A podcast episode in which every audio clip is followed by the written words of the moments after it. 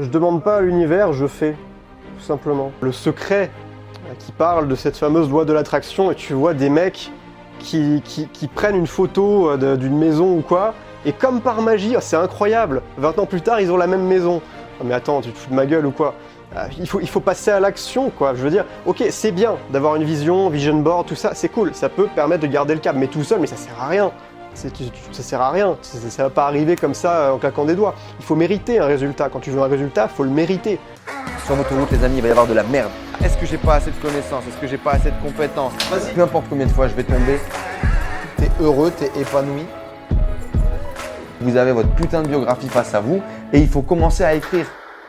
Tu connais le rappeur euh, Django? Oui, je connais Django, j'aime bien, mais frère, tu maîtrises beaucoup trop le flow pour, que je puisse te, être en compétition avec toi sur ce flow. Envoie-le nous tout de suite, on t'écoute. L'équilibre ne me convient pas, mon ami, je me suis maintenu dans le vide comme un falcon. Bon. Hello les amis, bienvenue dans cette nouvelle interview. On a la chance aujourd'hui d'avoir avec nous Emilio Abril. Salut Emilio. Salut Enzo. Quel plaisir de t'avoir avec nous aujourd'hui. Je suis vraiment content. En plus, on a énormément d'anecdotes en commun. On a vécu plein de moments ensemble. Moi, je t'ai rencontré quasiment au tout début quand t'es arrivé euh, en Thaïlande. Donc, on aura l'occasion de revenir sur tout ça. Aujourd'hui, Emilio, t'es une star des réseaux sociaux. Plus de 500 000 abonnés, ne serait-ce que sur YouTube, sans parler des autres. T'es fou, j'ai... Attends, attends, j'ai pas 500 000 abonnés, j'en ai même pas T'as 300 000. 280 000 sur une chaîne, 190 000 sur une autre. Ah, tu, cumules 500 les 000. deux, d'accord, c'est pour ça, ok. On aura l'occasion euh, d'en, reparler, mais effectivement, aujourd'hui, tu es une vraie star. Les femmes, quand elles te voient dans la rue, elles te courent dessus. Il y a des gens qui te jettent leur soutien-gorge sur toi. Comment ça se passe, toute cette célébrité, euh, Emilio?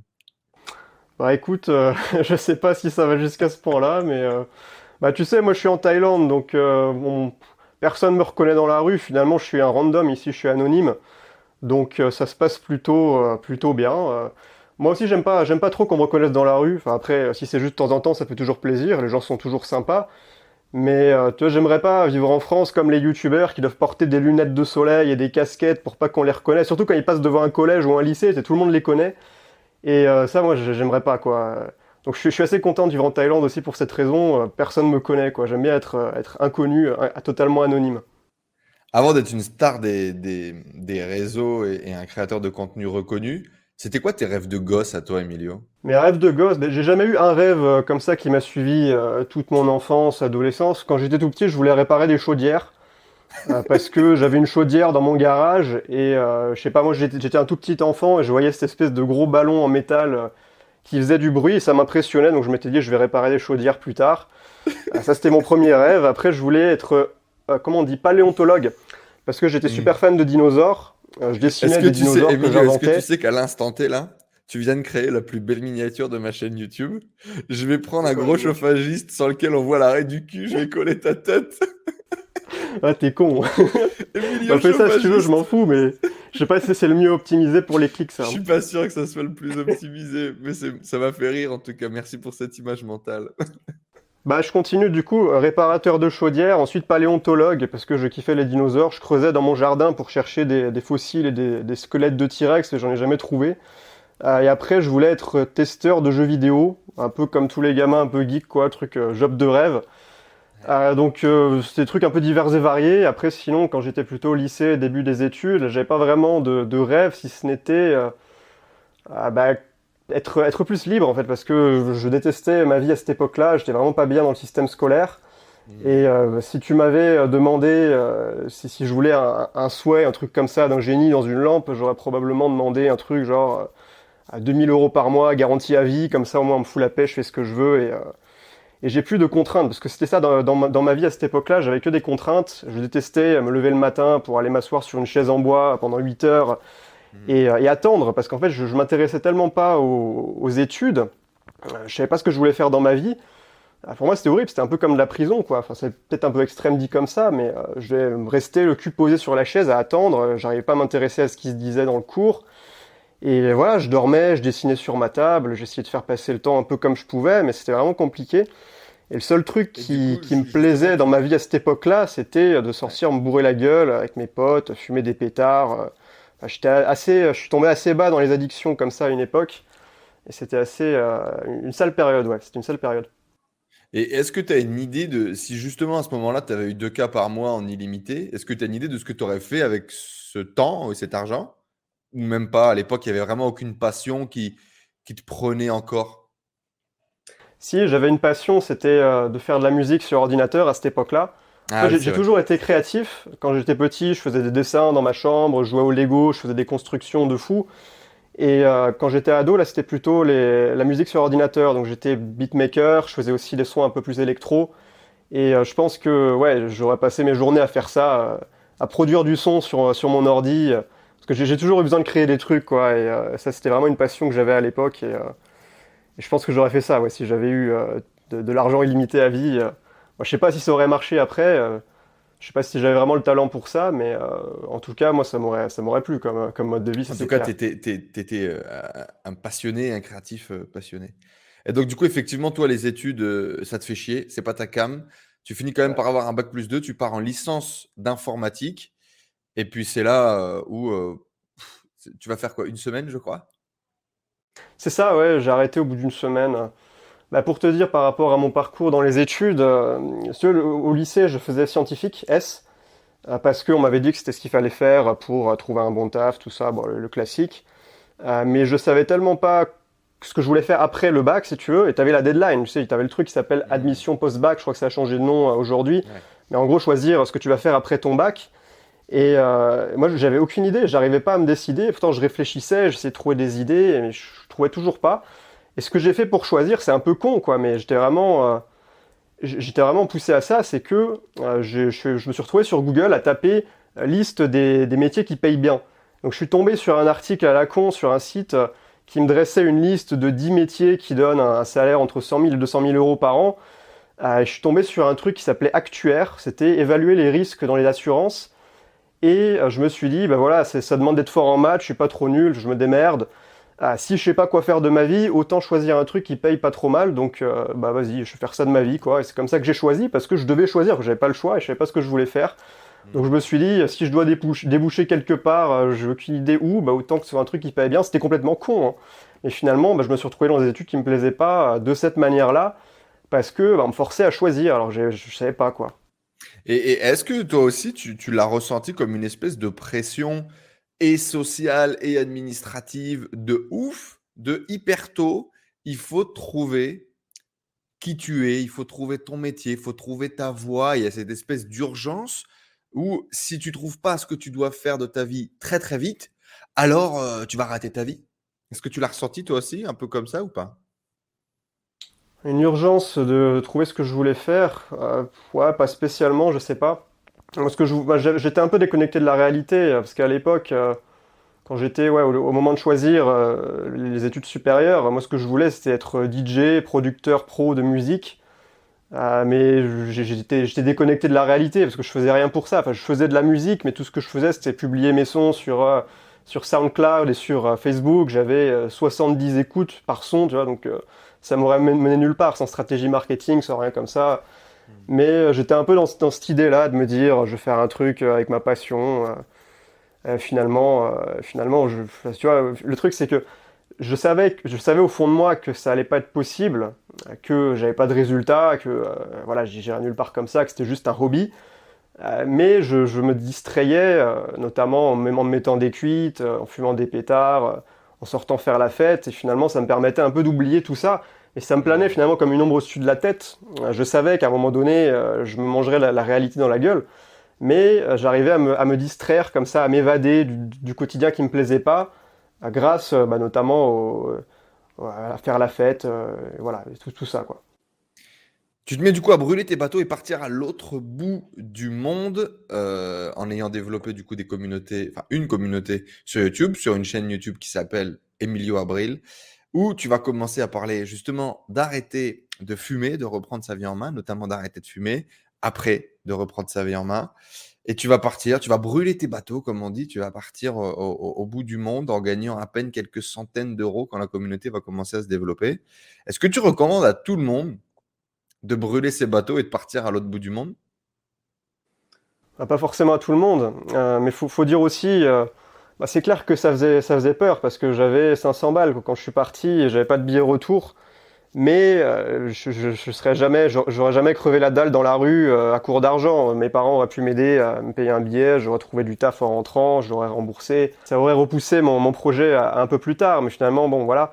Après, euh, je pense qu'aussi souvent on, on, surestime les risques. On se dit, oulala, là là, faut que je passe à l'action, mais j'ai trop peur de l'inconnu. Mais en fait, au final, le pire scénario qui puisse t'arriver, il est pas, soit il est pas si terrible que ça, soit il est complètement improbable.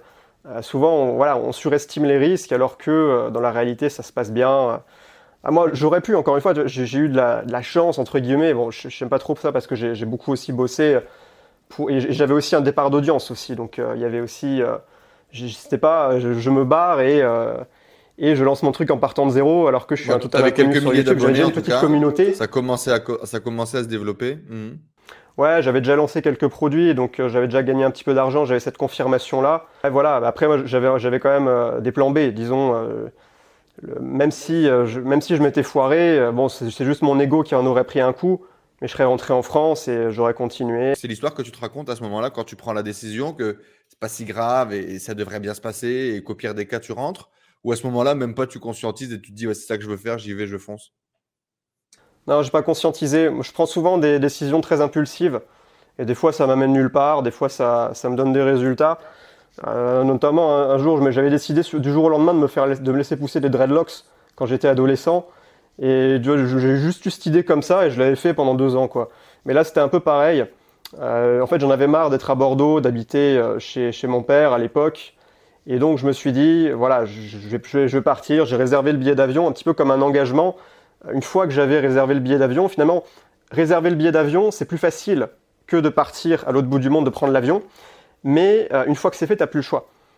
Je prends souvent cette métaphore, c'est un peu comme si tu devais prendre une décision difficile, tu dois sauter dans un ravin. Bah, au lieu de te jeter dans le vide, ce qui fait super peur, tu vas t'attacher un espèce de boulet à la cheville, tu vas jeter le boulet dans le ravin, et le fait de jeter le boulet, bah, c'est moins difficile que de te jeter toi-même. Sauf que bah, le, le, boulet, il va finir par t'entraîner dedans. quoi. Donc c'est un peu la méthode que j'ai utilisée.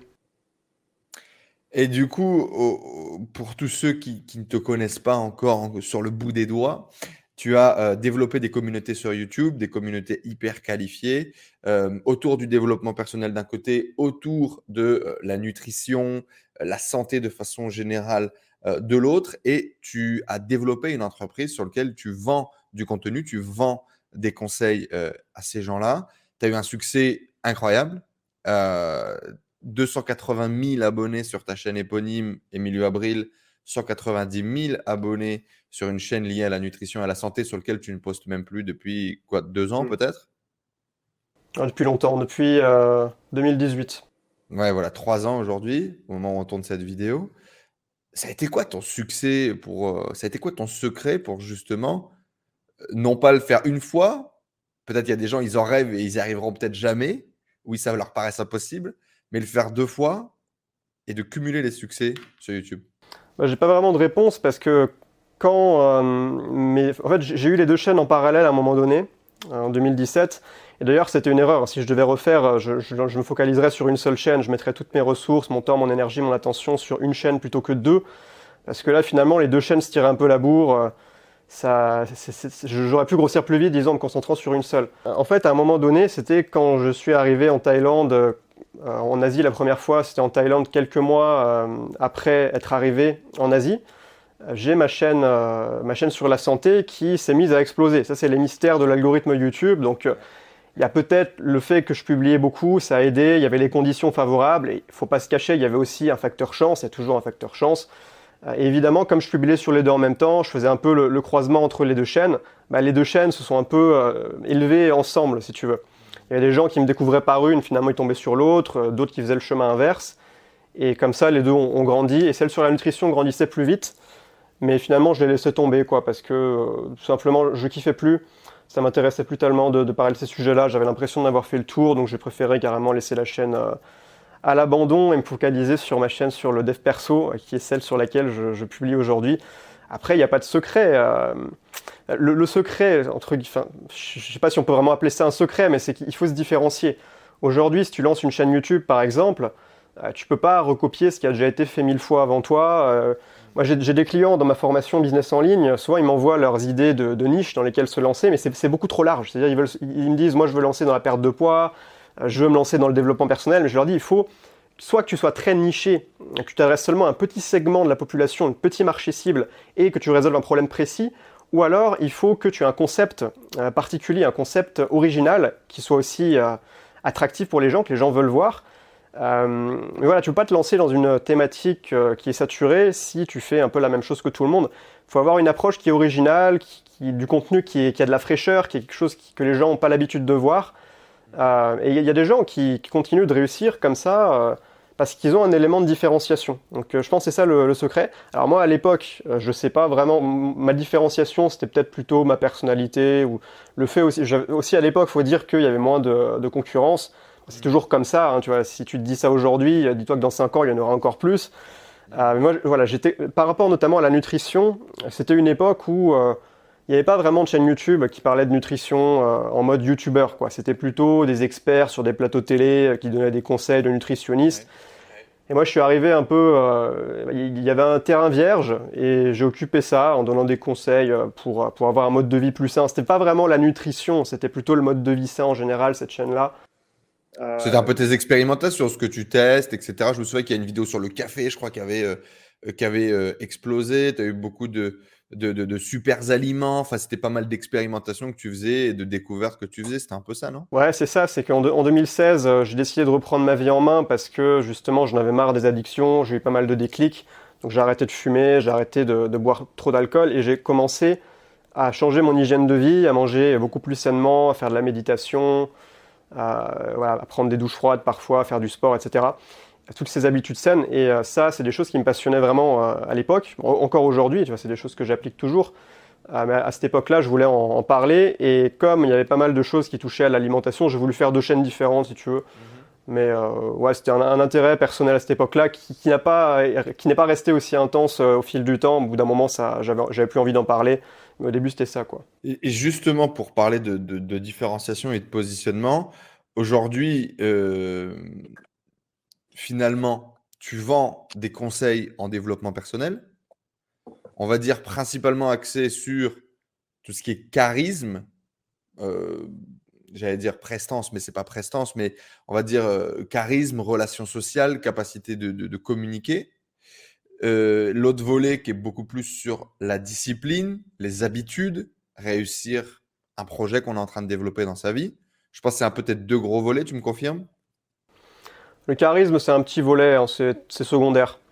C'est vraiment euh, le fait de, créer une vie à la hauteur de ses ambitions, de créer des habitudes solides qu'on va garder sur le long terme, d'avoir une bonne hygiène de vie, de se fixer des objectifs, d'avoir des stratégies pour les atteindre, ce genre de choses. Ok. Pour toi, sur le charisme, il y a tellement un avant-après magnifique que, que, que je peux que garder ce volet. J'adore. Euh, et, et pourtant, justement, tu es un peu un ovni dans le développement personnel. Je veux dire, quand on regarde ton contenu, quand on regarde qui tu es, la personne, euh, ce que tu incarnes, on est très très loin de la posture de coach. Je t'ai même jamais entendu euh, te parler de toi en tant que coach ou, lire euh, de toi Emilio Abril, coach. Euh, t'es pas du tout dans les tendances habituelles du développement personnel. Je ne vois pas un costume mal taillé euh, sur tes vidéos. Je ne vois pas de diplôme machin euh, affiché. Je ne retrouve pas le vocabulaire du coach. Enfin, on est très très loin finalement de ce qui se fait aujourd'hui dans le développement personnel où n'importe qui qui se lance aujourd'hui, qui voudrait parler de ces mêmes sujets que les tiens, aurait plutôt tendance à essayer de se mettre dans les baskets d'un Franck Nicolas, d'un Alexandre Cormon ou d'un David Laroche, parce que euh, Emilio Abril, euh, c'est l'ovni, tu vois, dans cette histoire-là. Comment est-ce que toi, tu te positionnes aujourd'hui sur ce, ce marché du développement personnel? Comment est-ce que toi, tu vois ça de ton œil? Bah, Moi, ça me gonfle, ça me gonflerait de, jouer un rôle, de mettre un costard euh, de voilà d'avoir un vocabulaire bien clean. Je sais pas c'est pas peut-être que je, ferais plus d'argent hein, peut-être mais ça je sais pas c'est pas ma personnalité. Je préfère euh, faire mon truc à la cool comme j'ai envie de le faire et et pas me prendre la tête. Enfin moi j'ai beaucoup de mal à accrocher avec euh, les, les, coachs qui se prennent très au sérieux qui sont là à faire, faire leur séminaire avec tout, tout, le respect que j'ai pour eux mais moi je sais pas j'ai pas envie de, de, ressembler à ça. Mmh. euh, je préfère être être moi-même laisser un petit peu ma personnalité s'exprimer et euh, sinon, au niveau du positionnement, euh, Bah, Est-ce que tu as par tu- exemple l'impression d'être un- coach aujourd'hui et d'être sur le marché du coaching? Bah, j'ai l'impression que tu es sur un, un autre segment, tu vois, pour parler un peu marketing et pour tous ceux qui nous suivent qui sont un peu dans le marketing. On parle souvent d'océan rouge, d'océan bleu, c'est-à-dire de la taille de ton marché et à quel point il y a des concurrents sur le marché. Pour le coup, toi, tu représentes vraiment euh, ce mec qui arrive à se créer un océan bleu sur un océan rouge, sur la thématique du développement personnel. Quand on suit ton travail, on a l'impression que tu es vraiment un espèce d'ovni en plein milieu de ton truc tout seul et tu t'es fait de la place et les gens qui te suivent potentiellement ne suivent même pas les autres ou euh, tu es vraiment la solution qu'ils ont choisie à travers la relation que tu as créée avec eux. Enfin, tu vois ce que je veux dire? Ouais, après, bon, je suis pas le seul à, à parler de développement personnel sans être en mode coach. Moi, j'aime pas trop le mot coach, donc je me définis pas comme ça. Je me définis pas tellement, j'évite de me coller trop d'étiquettes. Euh, mais voilà, je- je- ce que je fais, c'est que je, je partage. Euh, moi, j'apprends, j'apprends et j'applique euh, depuis des années. Et finalement, mon autorité, si tu veux, entre guillemets, c'est le résultat que j'ai. C'est que j'ai pris des connaissances de développement personnel à la base. J'ai appliqué tous ces outils dans ma vie, je m'en suis servi sur le long terme. Ça fait maintenant pas mal d'années. Ça fait euh, en 2016, c'est en 2016 que j'ai vraiment repris ma vie en main, euh, à partir de fin 2015. Et euh, aujourd'hui, je me sens légitime pour parler de tout ça parce que bah, je me suis créé la vie que j'avais envie. je suis heureux. Voilà, la, vie est belle pour moi. Et, voilà, il y a des gens qui trouvent ça extraordinaire. Peut-être que oui, ça l'est pour certains. Moi, après, c'est une conséquence aussi du passage à l'action régulier sur le long terme. Ça, c'est un truc que j'essaie d'enseigner. Et, et ouais, non, moi, je, je voudrais pas faire des séminaires, des trucs comme ça, euh, m'habiller en costard, encore une fois. C'est pas, pas, mon, c'est pas mon style, quoi. Toi qui, qui justement euh, avait un, énorme décalage avec euh, l'école, le système éducatif, aujourd'hui te retrouver dans la position du sachant qui retransmet ses connaissances, c'est un beau pied de nez à la vie, non? Comment est-ce que tu le vis? Comment est-ce que tu, comment est-ce que tu vois ça? Ouais, peut-être. Prends pas la tête, tu réfléchis même pas. Non, il y, a- il y a tellement de trucs, euh, je me prends pas trop la tête avec ça. Euh, Parle-nous un peu de, de ton business model, comment est-ce que tu gagnes ta vie? Du coup, on a compris que tu avais créé des communautés sur euh, YouTube, que tu avais réussi à faire euh, des millions de, de- de vues. Mais parle-nous un petit peu du business que tu as développé derrière et la façon avec laquelle tu gagnes ta vie. Sachant que ça a aussi un petit peu évolué sur le chemin, bien évidemment. Comment je gagne ma vie? En vendant des formations en ligne sur divers, diverses thématiques euh, qui sont principalement des sujets que j'ai l'habitude aussi de traiter dans mes vidéos. Euh, comment ensuite je gagne ma vie? Bah, J'ai ma chaîne YouTube hein, qui est euh, ma source de trafic principale. Je fais des vidéos qui vont faire un certain nombre de vues et sur, ce- sur ces gens qui regardent la vidéo, il y en a qui vont s'inscrire ensuite à ma newsletter. Ensuite, je vais leur proposer des offres par email. Je je fais uniquement de l'email marketing, je fais pas de pub sur Facebook ou quoi que ce soit. Peut-être que je testerai un jour, mais pour l'instant, c'est pas d'actualité. Et, voilà, ensuite, je vends mes, mes programmes de formation. J'en ai plusieurs, différents tarifs.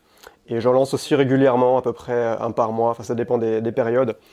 Et voilà, globalement, c'est principalement euh, les formations que je vends par email et euh, les gens qui me découvrent avec YouTube. Et donc, euh, finalement, un système assez simple et que tu veux assez simple et que tu gardes même assez simple, voire minimaliste. YouTube qui attire du trafic, l'email sur lequel on crée une relation, on va dire, avec plus de proximité, sur laquelle on propose de vendre, tu envoies les gens sur une page de vente et tu vends. C'est un système que l'email, je crois que ça fait plus de deux ans quasiment, toi, que tu es dessus et que tu gardes cet email, on va dire, quotidien ou presque euh, pour vendre. Parle-nous un petit peu peut-être des autres choses que tu as testées. Pourquoi est-ce que tu gardes ce système-là? L'email quotidien, j'ai fait ça que pendant un an. hein. J'ai arrêté il y a longtemps. Là, j'envoie peut-être deux mails par semaine. Après, c'est les tunnels de vente, euh, tu connais. Euh, et pourquoi j'ai gardé, enfin, pour- pourquoi je, fais ce système aujourd'hui? Parce que euh, c'est ce qui marche le mieux et euh, ça m'évite aussi tout le temps. bah, les, tunnels de vente, typiquement, c'est tu vas proposer un produit en automatique avec une offre et il y aura une, séquence email qui va, qui va, présenter le produit, etc. Et comme ça, moi, ça me permet de me concentrer sur les vidéos parce que c'est ça qui me fait le plus kiffer, c'est de faire des vidéos. Et donc, euh, voilà, j'ai l'offre qui tourne en automatique, je l'ai fait une fois, j'ai pas besoin de tout le temps relancer des offres toutes les semaines, toutes les deux semaines, euh, comme certains font. Enfin, ça, j'ai testé, pour moi, ça marche pas, quoi. J'ai l'impression de bâcler mon travail, ça me plaît pas. Euh, J'ai l'impression d'être aussi dans le stress parce qu'il y a des deadlines tout le temps, tout le temps. Et euh, je préfère consacrer euh, 80% de mon temps, mon énergie, de mon attention sur euh, créer des vidéos pour YouTube. Et c'est vraiment ça qui, me fait kiffer aujourd'hui. quoi. Donc c'est pour ça que je, je, mets en place un système qui permet de, vraiment mettre l'accent sur la création de contenu. Et donc du coup, tu as bossé beaucoup sur copywriting écrit, forcément, pour vente, page de vente, email, etc. Je me souviens d'ailleurs que tu avais fait, euh, durant tes emails quotidiens, et tu t'en avais déjà parlé, je ne sais plus où, tu avais fait un énorme bond en avant quand tu avais commencé à écrire tous les jours sur euh, ton copywriting, sur le fait de faire des vidéos et notamment des vidéos euh, qui vendent. Et tu vends plutôt des gros produits, des petits produits. Comment est-ce que tu, tu, tu, travailles, on va dire, la partie vente avec tes clients? Bah, j'ai des petits produits, euh, de, des formations de quelques heures, quoi, qui répondent à un problème spécifique. Après, j'ai des plus gros produits, j'en ai deux notamment. Il y a Le Déclic, c'est un programme de 30 jours pendant lequel tous les matins tu reçois un audio avec euh, une thématique du jour euh, qu'on traite et également un défi pour appliquer la, théorie, pour mettre en application et passer à l'action chaque jour pendant 30 jours. Donc l'idée c'est un peu de se 30 jours de passage à l'action, quoi. Voilà, 30 jours pour passer à l'action tous les jours, pour se refixer les objectifs, remettre sa vie bien au carré et euh, c'est un programme sur lequel j'ai pas mal de retours. Celui-là, il, est plus cher du coup. Et sinon, j'ai un, programme pour euh, monter son business en ligne de création de contenu euh, que j'ai mis à jour régulièrement. Et donc ça, c'est mes deux plus gros. Après, bon, je réfléchis aussi à d'autres offres qui seront mises en place dans le futur, notamment offres à abonnement, des choses comme ça. J'ai pas mal d'idées par rapport à, de potentiels prochains produits, mais pour l'instant, ça marche bien comme ça. Et les petites formations, je lance aussi régulièrement. Euh, après, je peux, je peux faire Une fois par mois, tu disais en moyenne des, des, petits cours de quelques heures? Ouais, ça dépend. Une fois par mois, on va dire c'est une moyenne. Après, je me force pas. Euh, si on fait vraiment une moyenne sur l'année, ça va plutôt être une fois tous les, tous les un mois et demi, deux mois, quoi. Et ça, c'est des cours qui valent combien du coup? Euh, Là, par exemple, j'ai lancé une formation sur la prise de notes la semaine dernière. C'était à 49 euros pendant la semaine de lancement, donc petit produit. Après, je propose des offres complémentaires derrière, donc ça, ça marche mieux comme ça mais euh, voilà, plutôt des, produits entrée de gamme. Quoi. Et c'est comme ça que tu avais commencé du coup avec des produits autour de 40, 100 euros plus ou moins? C'est ce qui a fait ton succès à peu près, tu pourrais dire ou... Euh, bah, ça, marche mieux. Euh, enfin, si, tu veux vraiment faire du volume en termes de chiffre d'affaires, il vaut mieux avoir des produits plus chers. après, moi j'aime bien aussi la flexibilité que, que, ça offre de créer des, des, plus petits produits moins chers. Tu te prends moins la tête, il y a moins de pression tu peux le créer rapidement et le vendre la, semaine suivante. Euh. Donc il n'y a, pas que le côté argent, il y a aussi le côté... Euh, c'est plus agréable de, bosser comme ça. Après, encore une fois, moi j'ai différentes euh, gammes de produits, mais j'ai pas des, produits super chers à, 2000 balles. quoi. Dans mathématiques, je suis pas sûr que ça fasse sens. Pourquoi pas Après, il y en a qui le font, mais moi j'ai pas de, produits extrêmement chers. C'est plus des petits produits et des produits moyens de gamme. quoi. Ok. Et du coup, c'est comme ça, on va dire, que tu as trouvé ton équilibre, ton bonheur, ton épanouissement d'un point de vue pro. quoi.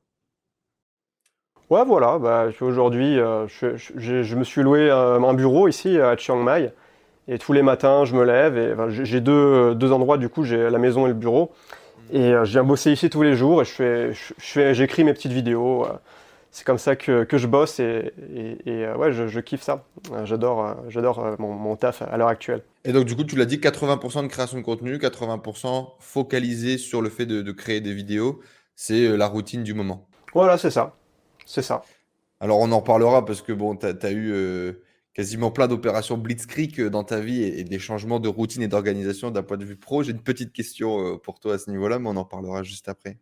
Pour parler un petit peu plus de, justement évolution de ton business, bon en avant en termes de, de revenus notamment, ça a été quoi le gros shift, le gros élément déclencheur, peut-être sur ces deux, trois dernières années, ce qui t'a permis de faire un énorme bond en avant d'un point de vue revenu. Alors, peut-être que c'est peut-être le cap de, de, 500 à 2000 euros ou le cap de 2000 à, à 5000 ou 10 000 et plus, etc. Mais vraiment, un truc que tu gardes qui a été vraiment, waouh, il y a eu un avant-après de dingue. Je vais te donner une réponse qui est plus un principe qu'un petit hack. Parce que les petits hacks, souvent, ça peut marcher sur du court terme, mais c'est pas ça qui fait la vraie différence. C'est quand j'ai compris que si tu étais tout le temps dans l'urgence à vouloir bosser pour faire de l'argent sur du court terme, bah, sur le long terme, finalement, tu gagnes moins. Et euh, ce qu'il faut faire, euh, c'est passer à l'action maintenant pour obtenir des résultats sur le long terme. Il faut viser long terme, avoir une vision long terme. Et là, par exemple, cet été, pour donner un exemple, ce que j'ai fait cet été, c'est que euh, j'ai fait des mois totalement pourris cet été parce que j'ai rien lancé, parce que j'ai pas fait de vidéo, rien du tout. Par contre, j'ai bossé super dur, j'ai mis, mis à jour mon programme sur le business en ligne avec du nouveau contenu, j'ai refait tous mes tunnels de vente, et tu vois, sur le court terme, ça n'a rien payé du tout. Et par contre, là, en septembre, on, fait cette interview en septembre, euh, je, suis en train de faire un, énorme mois, euh, mon meilleur mois, là, je suis en train de faire. Parce que euh, je, me suis dit, à partir de, juin, juillet, là, je vais bosser, pas pour obtenir des résultats maintenant, là, tout de suite, mais pour plus tard. Notamment en mettant à jour ma formation, bah, ça, me- ça me permet déjà de la vendre, d'augmenter le tarif, également de faire en sorte que les clients soient plus satisfaits. Euh, donc tu vois, il faut prendre des décisions qui ont pas seulement un impact sur le, court terme immédiat, mais sur le long terme.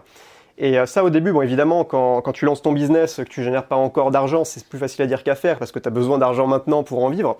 Mais quand on commence à gagner, euh, je sais pas, 1000, 2000 euros par mois, c'est important de commencer à penser comme ça et euh, à poser des actions aujourd'hui qui auront un impact considérable dans plusieurs mois, plusieurs années, mais pas seulement juste cette semaine, essayer de faire la petite promo, allez, je te fais moins 70% sur mon catalogue, machin, vas-y achète, tu vois. Qu'est-ce qui t'a amené à avoir cette euh, prise de conscience? Bah, le, le stress probablement d'être tout le temps la tête dans le guidon, ça m'a saoulé, euh, de tout le temps être là à faire des, des coups en one shot, un petit lancement par-ci, une petite promo par-là. Euh, J'en ai eu marre de ce système-là, donc euh, finalement je me suis dit on Tu va, te voyais on va- on va pas créer quelque chose de plus gros, plus construire? solide. Ouais, tu te voyais pas suffisamment construire, tu voyais pas euh, suffisamment tes efforts payés potentiellement et tu t'es dit faut, faut changer quoi, faut travailler autrement. Exactement, bah, j'avais des résultats si tu veux, mais euh, d'un autre côté, je me disais si je suis tout le temps la tête dans le guidon euh, à faire, à, pas, pas me projeter au-delà de- du mois suivant, mes résultats vont stagner parce que j'ai une stratégie, j'applique tout le temps la même stratégie. voilà, au bout d'un moment, faut faut se renouveler. Il faut Mhm. se lancer dans des projets qui vont prendre plus de temps, plus, plus de plusieurs mois, voire carrément plusieurs années parfois, euh, mais qui vont payer sur long terme. Faut pas avoir peur de ça. Et, euh, et aussi, faut, faut accepter parfois, par exemple, de faire un mois pourri pour les mois suivants faire encore plus. Eh c'est beau, c'est beau, c'est beau ce, cette maturité financière et projet. J'ai vécu un peu le, le- le- le même shift. C'est intéressant pourtant, on s'en est pas parlé. Comment tu l'as vécu toi d'ailleurs? Bah, moi, je l'ai vécu avec euh, une non-pérennisation, en fait, avec euh, beaucoup d'argent, parfois beaucoup, beaucoup d'argent, plus que ce que je pouvais en imaginer, et puis euh, tout dépenser. Tout dépenser ou devoir tout recommencer systématiquement, comme s'il fallait repartir de zéro à chaque fois, se retrouver dans des situations où tu te mets des coups de stress alors que tu ne devrais pas être en stress, et un patrimoine qui évolue pas assez, en fait par rapport aux revenus gagnés tous les mois, patrimoine qui stagne, un patrimoine qui tous les mois devrait faire l'escalier et monter parce que on a l'occasion de, vendre beaucoup, de bien vendre, etc. Et au final, un patrimoine qui ne grimpe pas assez parce que tu as des résultats qui parfois sont en yo-yo, tu as des pics euh, comme, co- co- comme, comme un graphe, et euh, par contre, ton lifestyle, euh, lui, il, monte, surtout avant, il montait, il montait, il montait, il montait, et il bouffait, euh, et il bouffait le bénéfice. Donc, euh, ouais, à un moment donné, et c'est- récent, hein, à 2000, euh, fin 2019, fin 2019, où je dis, bon, il y, en aura le cul, je vais commencer à être beaucoup plus intelligent financièrement, mettre plus d'argent de côté, investir mon argent différemment, limiter euh, mon, train de vie euh, et mes dépenses et, et commencer à être beaucoup plus smart. Et du coup, en commençant à être plus smart d'un point de vue financier, il a fallu revoir la façon avec laquelle je lançais des projets. Il a fallu que je revoie comment est-ce que j'utilisais mes billes d'un point de vue business. Et donc, j'ai commencé vraiment à faire des projets beaucoup plus long terme. Même si je pense que je faisais aussi des trucs long terme avant, tu vois, typiquement YouTube, c'est typiquement un truc long terme.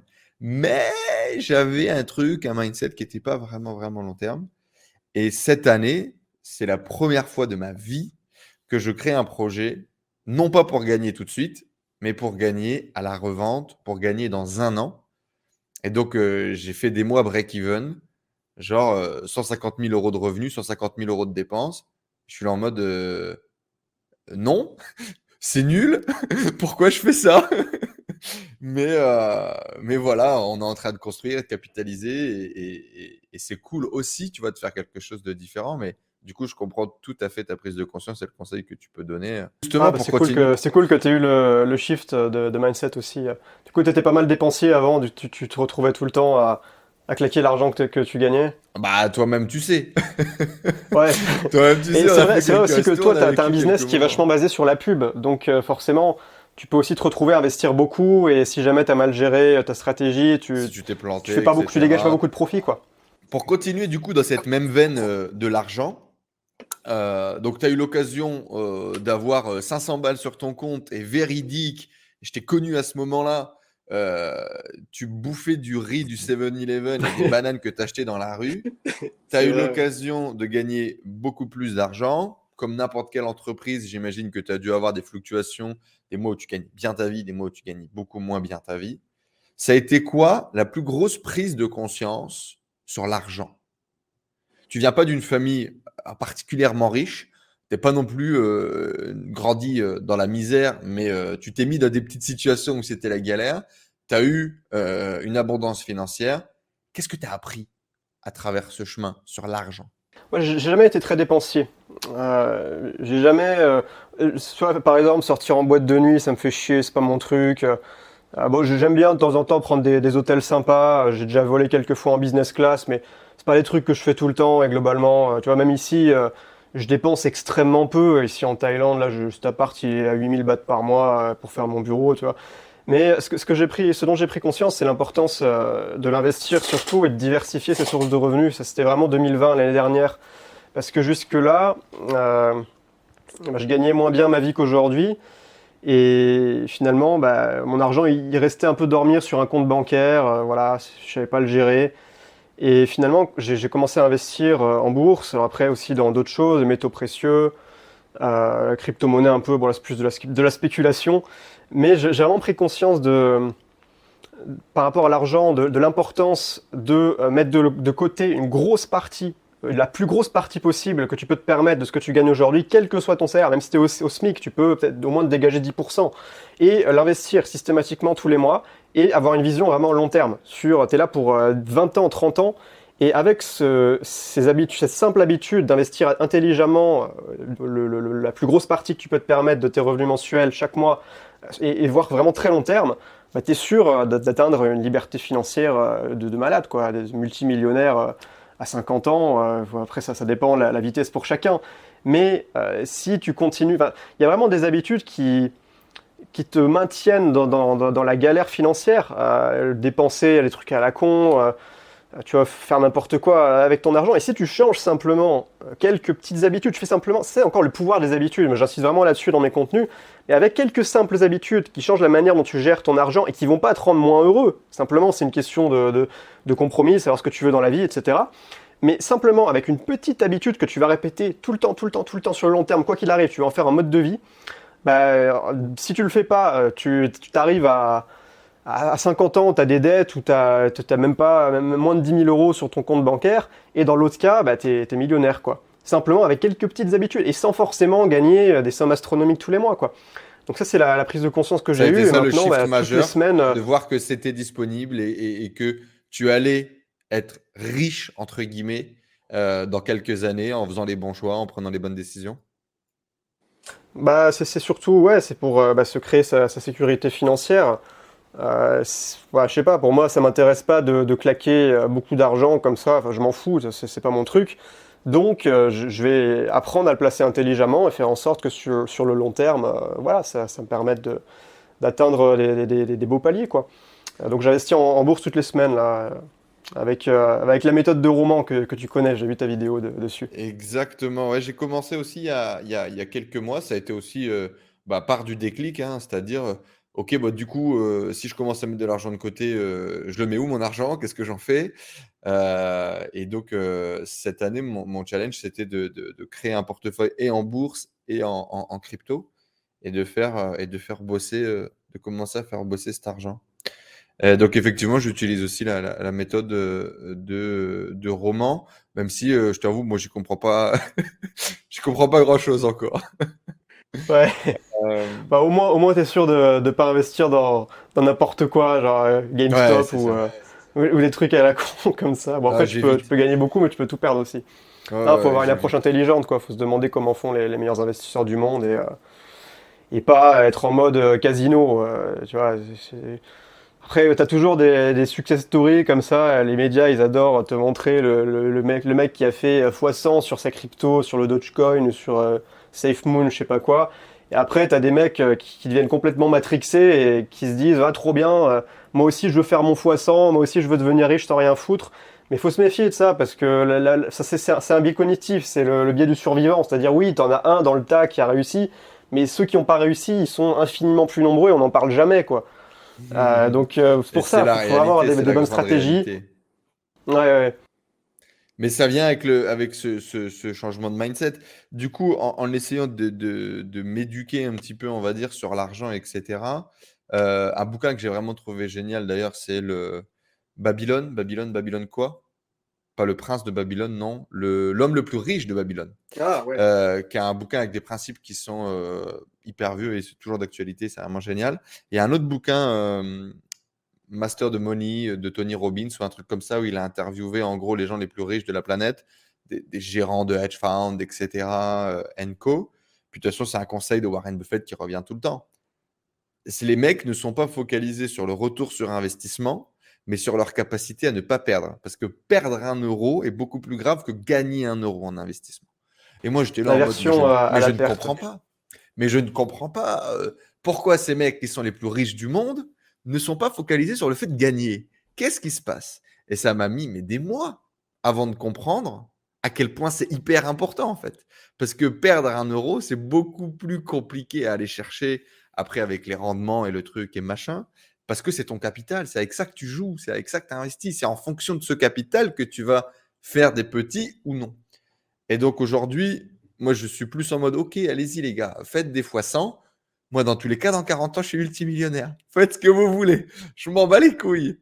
Et je suis vraiment en mode, voilà, je coupe le bruit, j'arrête de regarder euh, toutes les étoiles filantes qui passent, puis je me focalise effectivement sur toutes les semaines, tous les mois, mettre ton petit billet sur le truc qui va pas disparaître, quoi, tu vois. Ouais. Bon, je Bah, t'avoue, avoir après, je mets un petit et temps en tu l'appliques sans poser de questions en mode algorithme quoi. Je mets comme. Est-ce que tu fais quand même un petit peu d'investissement un petit peu plus risqué quand même? Est-ce que tu t'autorises un petit pourcentage de ton portefeuille d'investissement sur des conneries, euh, on va dire, plus risquées, plus dangereuses, etc. ou pas du tout? Ah bah oui, un petit peu quand, Quand même, même. c'est rigolo. Bon, T'as acheté un peu de fraction. Hein. ou pas? Ah ouf, ouais, j'en ai pris, mais je, je me suis, ça s'est viandé la gueule le truc. euh, Ouais, J'ai acheté quasiment le pic quoi. Je- bon, j'assume, hein, tu vois. Après, c'est aussi, euh, c'est aussi, si- bah voilà, si on veut euh, faire des investissements risqués comme ça, faut accepter que on peut tout perdre. Et c'est pour ça, euh, dans, dans ces cas-là, si c'est un truc un peu, euh, un truc à la con, euh, un mème, je sais pas quoi, faut accepter. Faut pas, faut pas mettre l'argent que tu, que, que tu, dont Que besoin tu veux vraiment quoi. investir. Faut mettre l'argent pour le casino, quoi. C'est différent.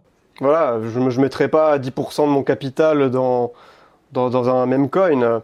J'avais, pour la petite anecdote, j'avais j'avais acheté du AMC, tu sais, euh, le truc qui- qu'ils ont fait pump. Bah, c'est un- c'est une action aussi euh, qu'ils ont fait pump avec le forum euh, Wall Street Bets, mais comme un con, j'ai revendu avant que le truc il, il fasse fois je sais pas combien, quoi. J'étais dégoûté. T'as quand même fait ta bon. quoi. Bah, j'aurais pu faire, j'aurais pu faire un, un x15 quoi. Mais je l'ai pas fait parce que j'ai vendu comme un con avant euh, à perte. Ouais, tu vois, ça t'apprend aussi comme ça. Mais Ouais. c'était de l'argent que j'étais ok pour perdre, donc ça va. C'était Oui, pas énormément. c'était pas l'investissement long terme, c'était euh, un petit portefeuille. Non, non, c'était un truc à la euh, con pour rigoler. euh, voilà, c'est, c'est, ouais. C'est le pas, la, la- la plus grosse partie du portfolio sera toujours sur des actions sérieuses, principalement des actions euh, à dividendes ou si, si c'est pas des actions à dividendes, des actions qui ont des fondamentaux solides. Hmm. Et euh, on, fait, on fait une vraie analyse euh, fondamentale avec la formation de, de romans, justement. Comment est-ce qu'on fait pour mettre de l'argent de côté et investir pour demain et en même temps pas commencer à vivre dans la scarcity en mode ok je fous tous mes revenus à côté moi je vis comme un ermite comme un gitan et, et je, je profite pas du quotidien ou je ne dépense pas dans le quotidien? Tu as des gens qui partent dans les dans, dans l'autre extrême comment est-ce que tu fais toi pour garder ta balance profiter de la vie d'acheter ce que tu as envie? Et par exemple euh, bah, tu as, une super montre au poignet et pas te dire non bah, je vais mettre ma montre au clou pour mettre cette thune sur l'action parce que euh, sur le long terme, ça rapportera plus. Comment est-ce que tu trouves ta Bah, balance? La montre, euh, c'est quelque chose qui peut prendre de la valeur, c'est aussi un, un investissement. Après, euh, je pense qu'il faut aussi savoir euh, ce qui nous fait plaisir. Par exemple, moi, je dépense énormément pour la bouffe parce que Mhm. j'adore, euh, j'adore la bouffe. Quoi, je mange au resto tous les jours et euh, je, je me fais livrer euh, tous les soirs et je m'en fous si c'est cher parce que je sais que ça me fait plaisir et que euh, Tu et culpabilises que pas. ça, me- ça me rend plus heureux. J'ai pas envie, j'ai pas envie d'être frustré euh, à me mettre un budget bouffe ou quoi. Bon après, voilà, moi j'en ai pas forcément besoin aussi parce que j'ai mes revenus me le permettent largement. Mais d'une manière générale, s'il y a un domaine, je sais pas, si par exemple les fringues, ça peut être, euh, je sais pas, les, sorties, peu importe. Mais s'il y a un truc que tu kiffes vraiment, eh ben ça fait pas sens de te couper au maximum cette dépense-là. Par contre après, il y a peut-être des choses dans lesquelles tu dépenses plus mais c'est pas quelque chose qui te fait particulièrement kiffer. Tu, tu le vivrais très bien de dépenser beaucoup moins. Donc, faut aussi réfléchir euh, de cette manière-là pour pas effectivement être être frustré et, et finir comme euh, Picsou qui compte le, moindre penny, tu sais, pour euh, pour l'accumuler dans, dans sa piscine là. Et finalement, ouais, c'est un peu chiant quoi. Investir sans réfléchir, sans de, enfin dépenser sans vraiment réfléchir ou te, te, te restreindre sur les trucs qui sont vraiment importants pour toi justement, les dépenses qui sont un peu plus futiles ou inutiles et qui t'impactent moins, on les met de côté, quoi. Ouais, c'est ça, c'est ça. Mais bon, typiquement, demain, euh, euh, Bangkok, euh, Bangkok, Paris, tu le fais en, business class sans te dire, ah, je, je, vais voyager en normal, j'aurai mal au dos quand j'arrive mais au moins je mets cet argent-là euh, en bourse, par exemple, tu te l'autoriserais? Euh, Ça dépend. Bah, admettons déjà qu'il n'y a pas le Covid, parce que là, moi, je bouge pas, hein. je suis en mode bunker, là, depuis le début. Mais euh, j'ai arrêté, j'ai arrêté complètement de voyager, ça m'a aussi permis d'économiser un peu plus. Bon, après, voilà, c'est pas grave. Mais ça dépend. Euh, il faut réfléchir aussi, en pas seulement en termes d'argent, mais en termes de temps et d'énergie. Hmm. Si par exemple, je dois, admettons, je sais pas, je dois me rendre à Paris demain pour un événement, euh, pour un, truc où j'ai besoin d'être, j'ai besoin d'être là, quoi. J'ai besoin d'être au rendez-vous. Bah, je, me dis, ça fait sens de payer plus cher pour euh, un vol en, business dans lequel je vais pouvoir m'allonger, je vais pouvoir dormir, je vais pas avoir le gosse qui braille, qui et, le chariot à la con qui m'empêche d'aller pisser, tu sais. Et, euh, voilà, au moins j'arriverai, je serai en forme. et donc là, ça, je me dis, ça vaut le coup. Après, peut-être que euh, si, je m'en fous et que dans tous les cas, je sais que je vais arriver, je vais, je vais pioncer, là, ouais, peut-être que je vais prendre écho. Enfin, je sais pas, ça dépend du contexte, quoi. Mais il faut, faut, penser aussi, euh, pas quand. Il y a plein de gens qui, qui, qui, essaient de grappiller les moindres centimes, mais qui perdent beaucoup de temps pour ça, tu vois. Je sais pas, j'ai pas hmm. vraiment d'exemple comme ça à donner, mais t'as plein de cas comme ça. Les gens qui découpent les coupons de réduction, euh, tu vois. Après, dans, dans certains cas, tu vois, je comprends, parce que quand, quand t'es vraiment, quand t'es vraiment râlé pas crête niveau finance, que t'as un, un tout petit, tout petit revenu, oui, d'accord. Après, quand tu as quand même un minimum de, confort, faut penser aussi en termes de temps. Parce que le temps, c'est, bah, ça fait cliché de dire ça, mais voilà, le temps, c'est la ressource la plus précieuse. Tu peux pas le récupérer. Euh, alors que l'argent, bah, tu pourras toujours le, trouver un moyen de le refaire, quoi. Si tu recommences de zéro aujourd'hui, tu développerais quelle activité? Ouf Tu veux dire là demain, euh, je me retrouve à poil, j'ai plus rien, j'ai juste Internet. Ouais. Je, pense que je ferai un truc à la con. Euh, j'ai un peu d'argent quand même ou pas Ou rien du tout? T'as 5000 euros. Bah, ça va. 5000 euros, euh, j'ai vu une coréenne qui faisait des, vidéos de chats. Elle a plein de chats chez elle et ça fait des, des dizaines de millions de vues. C'est incroyable. Elle a donné des noms à ses chats et, je, trouve ça, euh, c'est tellement facile quoi. Elle a juste fait des vidéos avec ses chats, elle leur achète des, arbres à chats, des trucs comme ça, elle leur fait des parcours du combattant avec des rouleaux de PQ. C'est la réalité des chats et les gens suivent les aventures de ces chats. C'est ça, et ça fait ça, ça, fait ça cartonne quoi sur YouTube. Et je me dis, mais elle fait forcément beaucoup beaucoup d'argent avec ça. Je pense que je, je, ferais pas ça forcément avec euh, avec des chats, mais je trouverais un truc un peu original, un truc un peu what the fuck, et je, m'éclaterais avec ça, euh, avec une chaîne YouTube, je pense, parce que du contenu. Bah, si, je garde mes skills actuels, pour moi, ce qui fait le plus sens, c'est de, me relancer sur YouTube parce que c'est la plateforme que je maîtrise. Hmm. Après, euh, tu vois, par exemple, le dropshipping, euh, ça m'est déjà arrivé plusieurs fois d'avoir le syndrome de l'objet brillant, de me dire euh, ah, ça me fait chier là, en ce moment de faire des vidéos, j'ai plus envie, ça me gonfle. Enfin, c'est bon, je vais faire du dropshipping. Mais finalement, à chaque fois, je me rends compte que ça correspond pas à ma personnalité, ça correspond pas à mes compétences. Quand on, veut se lancer dans un, dans un nouveau projet aussi, c'est pas simplement euh, le fait que oh bah tiens il y a machin qui gagne 100 euh, 000 euros par mois avec euh, c'est trop bien. Non. Il y a aussi ta personnalité. Est-ce que ça te correspond? Le dropshipping ça impliquerait des problèmes que j'aurais pas envie d'avoir. Gérer avec des fournisseurs des trucs comme ça c'est pas mon truc quoi. analyser les, chiffres de mes ads il y a des gens à qui ça, ça va et c'est très bien. Et c'est très bien hmm. tant mieux pour eux. Moi c'est pas mon truc quoi. Sur YouTube je suis à l'aise parce que justement je peux être, je peux être créatif je peux faire un peu le truc à ma sauce je m'amuse quoi donc c'est important aussi de s'amuser. Euh, si on devait le donner en, conseil, réfléchissez ce que vous aimez faire, euh, ce qui vous amuse et, ce que vous pourriez monétiser. Quoi. Bah, quelles, sont vos forces, euh, quelles sont vos faiblesses et lancez-vous dans un domaine pas forcément le domaine le plus sexy à la mode. Il hein. faut aussi se détacher de ces trucs-là. Souvent, on a tendance à se laisser un peu euh, éblouir par, par les, nouveaux, nouvelles trends, alors mm. qu'en fait, deux ans plus tard, plus personne n'en parle. Mais ouais, faut, faut se connaître, quoi. C'est un peu cliché de dire ça, encore une fois, mais faut, faut connaître ses forces, savoir, savoir dans quoi on peut, on peut se différencier, avoir un avantage compétitif par rapport aux autres. Et moi, par exemple, sur YouTube, euh, je, suis plutôt à l'aise pour parler. Bon, c'est aussi un truc qui vient avec, avec la pratique. Hmm. Mais ça, c'est un truc que j'ai, euh, qu'on pourrait pas, me, un, un, débutant pourrait pas me copier, par exemple. Tu vois, donc hmm. euh, il aussi, faut se demander où on a les avantages et où on peut se démarquer le, mieux possible de tous les concurrents, parce qu'il y en aura plein des concurrents, toujours. Alors justement, la deuxième question, elle va être parfaite. Si tu n'étais pas youtubeur ou créateur de contenu, tu ferais quoi? Si je n'étais pas youtubeur ou créateur de contenu.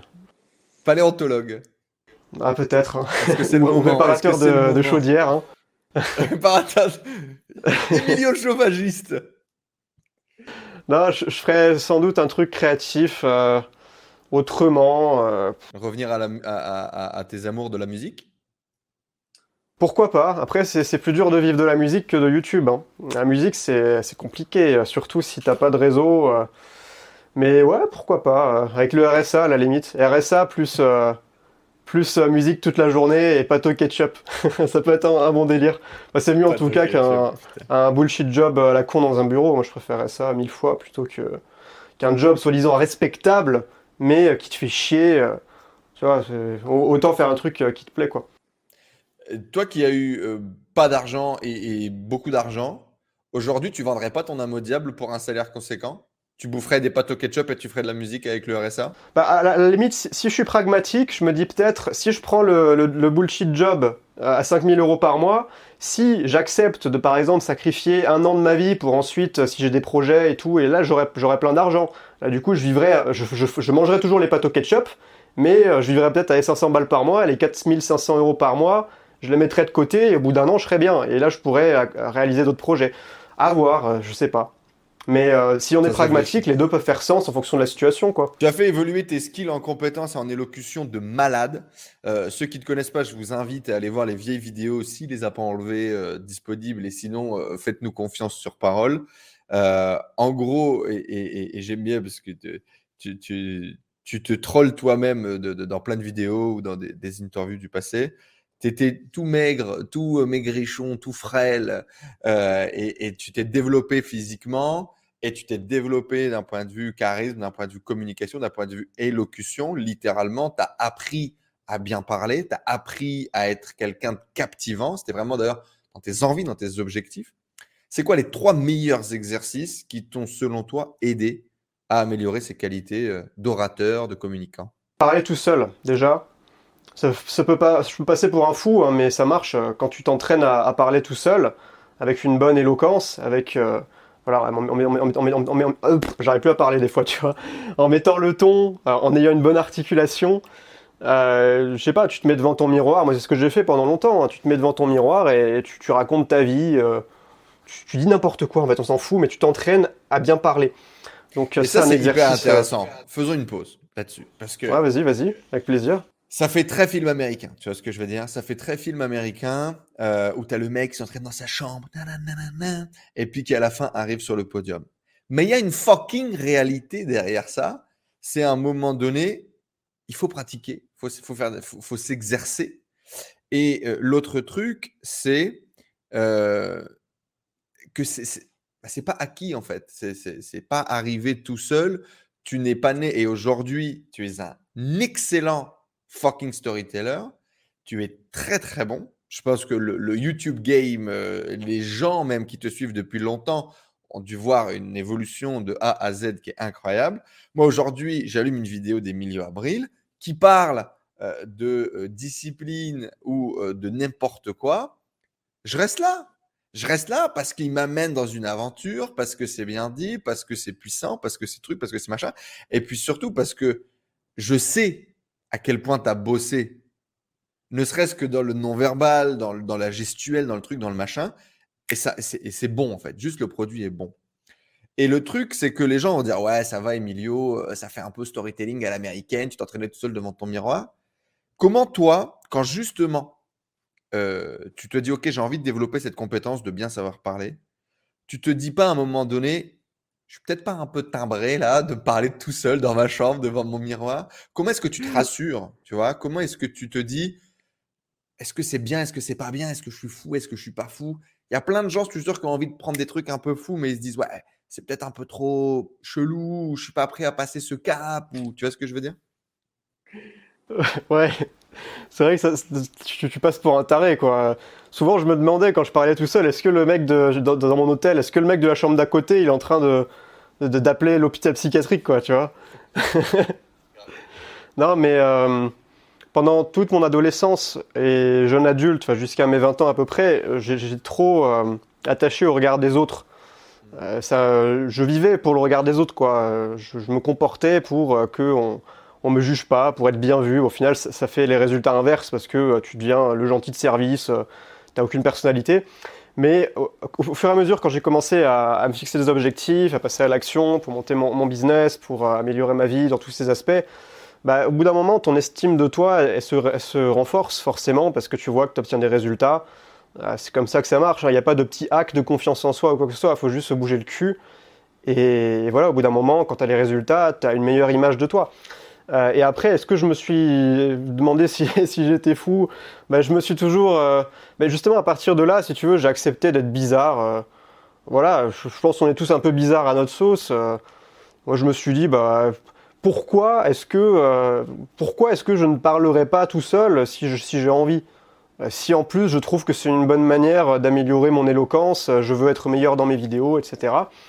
Donc, euh, bah, rien à foutre, quoi. Euh, je sais pas, il y a en plus ces personnes qui me regardent, quoi. Donc, euh, pourquoi est-ce que je me jugerais moi-même? Faut arrêter de se, se juger soi-même, quoi. Si, si t'es comme ça, bah, c'est très bien. je sais pas, en, en plus, bah, même si les autres te, te, regardent, assume, quoi. Assume ton côté bizarre. tu seras plus, plus heureux comme ça. c'est ouais, l'acceptation de la bizarrerie, finalement, quoi. Ouais, bah, tu vois, moi, je me vois comme un zigoto aujourd'hui. Je me vois pas comme un coach en développement personnel, je sais pas quoi. Euh, je regarde Bob l'éponge parfois, j'avoue, j'en ai rien à foutre. Je joue à Mario Kart avec ma copine euh, le soir de temps en temps. Tu vois, je, je, je me prends pas trop au sérieux, j'évite.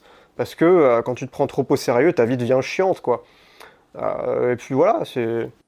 On peut, je pense que, je pense que c'est un excellent conseil et un excellent partage parce que euh, justement, quand tu t'autorises, par exemple, sans réfléchir à est-ce que je suis fou, machin, de t'exercer, de ne pas te poser la question, de devant le miroir, faire ton travail d'élocution, etc., de te dire ah, mais est-ce que c'est vraiment bizarre ou pas? Moi, je suis le seul de mes potes qui s'exerce à essayer de mieux parler, etc. Mais ben, justement, le, le, le truc, et c'est peut-être encore une fois peut-être un peu bateau, mais regarde le monde, regarde 80% des gens. Est-ce que tu veux 80% que de la vie que les gens ont Non. Ben moi, je peux t'assurer que tous les gens qui ont des hauts revenus, des résultats, on va dire 1%, 5%, des résultats en tout cas différents à la marge, on est tous des chelous. On est tous des mmh. chelous. On est tous des bizarres. Parce que la réalité, c'est que tout le monde est bizarre. La seule différence avec les gens qui atteignent, qui atteignent des, des, des objectifs, des résultats à un niveau de succès, c'est qu'ils acceptent en fait qu'ils sont chelous, qu'ils vivent leur bizarrerie. Et en général, ça leur amène quelque chose dans leur vie. C'est un peu ça finalement. Bah, t'as as, très bien résumé, euh, c'est ça, quoi. Il faut accepter euh, d'être d'être chelou. Euh, quitte à être vu comme un ovni. Euh. Bah, en fait, si, tu, si les autres te traitent d'ovni et que toi, t'es là, ah non, c'est pas vrai, machin, si t'es es sur la défensive, bah, tu, tu, vas mal le vivre et les gens vont se foutre de ta gueule. Mais si t'assumes complètement, finalement, personne peut, peut te pointer du doigt ça. tu vois, tu, quelqu'un, par exemple, quelqu'un qui est timide, si il assume d'être timide, il dit, bah, moi, je suis un peu timide, voilà, je parle pas trop, mais c'est pas grave, on s'en bat les couilles euh, tu peux pas te, foutre de sa gueule parce qu'il est timide. Tu vois, le mec, il assume. Donc, euh, mmh. voilà. Puis c'est aussi euh, le, le, le, début du changement, de la transformation, que d'accepter, premièrement, bah, là où vous en êtes et, et, et, votre bizarrerie, entre guillemets, ou également de, de se dire, OK, j'accepte en fait. J'accepte le regard de l'autre face à qui je suis, face à mon comportement, euh, et, c'est justement ça qui va vous donner l'impulsion, l'opportunité d'améliorer, de renforcer ou de transformer, si besoin, si vous avez envie, ces traits de compétences ou, euh, ou ces qualités. Euh, Du coup, pour en revenir à nos exercices sur l'élocution qui t'ont vraiment transformé, ça a été quoi? Parler devant le miroir, numéro un. Est-ce qu'il est-ce qu'il y en a d'autres? Euh, ouais, bah, il y en a, y y en a pas mal. Euh, bah, t'en as un, c'est si on en parlait avant, avant la vidéo, c'est le fameux, euh, le fameux stylo entre les dents comme ça. Tu tu mets le stylo comme ça et tu t'entraînes à bien articuler et tu peux dire des phrases compliquées. Par exemple, j'examine cet axiome de Xénophon sur les exigences, les excès et l'expiation. Tu vois, quand tu l'enlèves, tu peux redire la phrase J'examine cet axiome de Xénophon sur les exigences, les excès et l'expiation. Tout d'un coup, c'est beaucoup plus facile parce que c'est comme, euh, je sais pas si tu as suivi Naruto, moi j'adore Naruto. Rock Lee dans Naruto, il met des, des poids autour de ses jambes pour s'entraîner, mais des poids super lourds. Il se met un handicap comme ça. Ben là, c'est un peu le même principe. Tu te mets un handicap pour pratiquer, et quand tu enlèves le handicap, ça devient euh, évident. Quoi. facile. Hmm. Après, euh, une autre astuce. euh, Et pour- pourquoi pour est-ce que le fait, par exemple, d'articuler, apprendre à bien articuler, te permet d'améliorer ta com, etc. Et, et J'imagine que tu as dû étudier un petit peu plus le sujet euh, en, en profondeur. L'articulation, ça rend ton message intelligible. Et donc, Hmm. tu demandes moins d'efforts à l'autre pour te comprendre. C'est plus comprendre. agréable pour quelqu'un de t'écouter si ton message est, est très intelligible et qu'on n'a pas besoin de, de tendre l'oreille pour dire qu'est-ce qu'il raconte celui-là, il, il marmonne dans sa barbe. Euh, donc, c'est pas, il n'y a pas que ça, il n'y a pas que l'articulation. La voix, il y a quatre, euh, quatre euh, vecteurs, notamment il y a l'articulation, il y a la tonalité, il y a le volume et euh, le quatrième, je l'oublie tout le temps. C'est, je l'ai plus comme ça. C'est le quatrième. le- D, la réponse D. que- les intonations, je sais pas si j'ai dit. Euh, bref, Mm. bah, j'ai j'ai fait des vidéos là-dessus. euh, j'ai pas, j'ai pas tout en mémoire vive, Yes. mais euh, voilà. Et sinon, c'est vachement là dans l'attitude. Par exemple, un truc tout con que tu peux changer immédiatement, c'est ta posture. T'as des gens, ils, se tiennent comme ça, ils, se tiennent un peu affaissés. Mais rien que d'être comme ça, tu, tu passes pour un, pour, un dépressif. Euh, alors que si tu te tiens bien droit comme ça quand tu marches dans la rue, tout d'un coup, tout d'un coup, tu as plus confiance en toi déjà intérieurement et même extérieurement, tu es perçu comme quelqu'un qui a plus confiance en soi. Et d'ailleurs, euh, je crois qu'il y avait, il y avait eu des, des- des études comme ça ou des statistiques qui montraient que on se faisait plus agresser dans la rue quand on avait une posture, euh, posture comme ça, penchée, le regard vers le bas, que quand on se tenait bien comme ça, le, le- le regard droit, les épaules en arrière, le dos droit également. On se faisait moins emmerder dans la rue, tu vois. Ça paraît évident.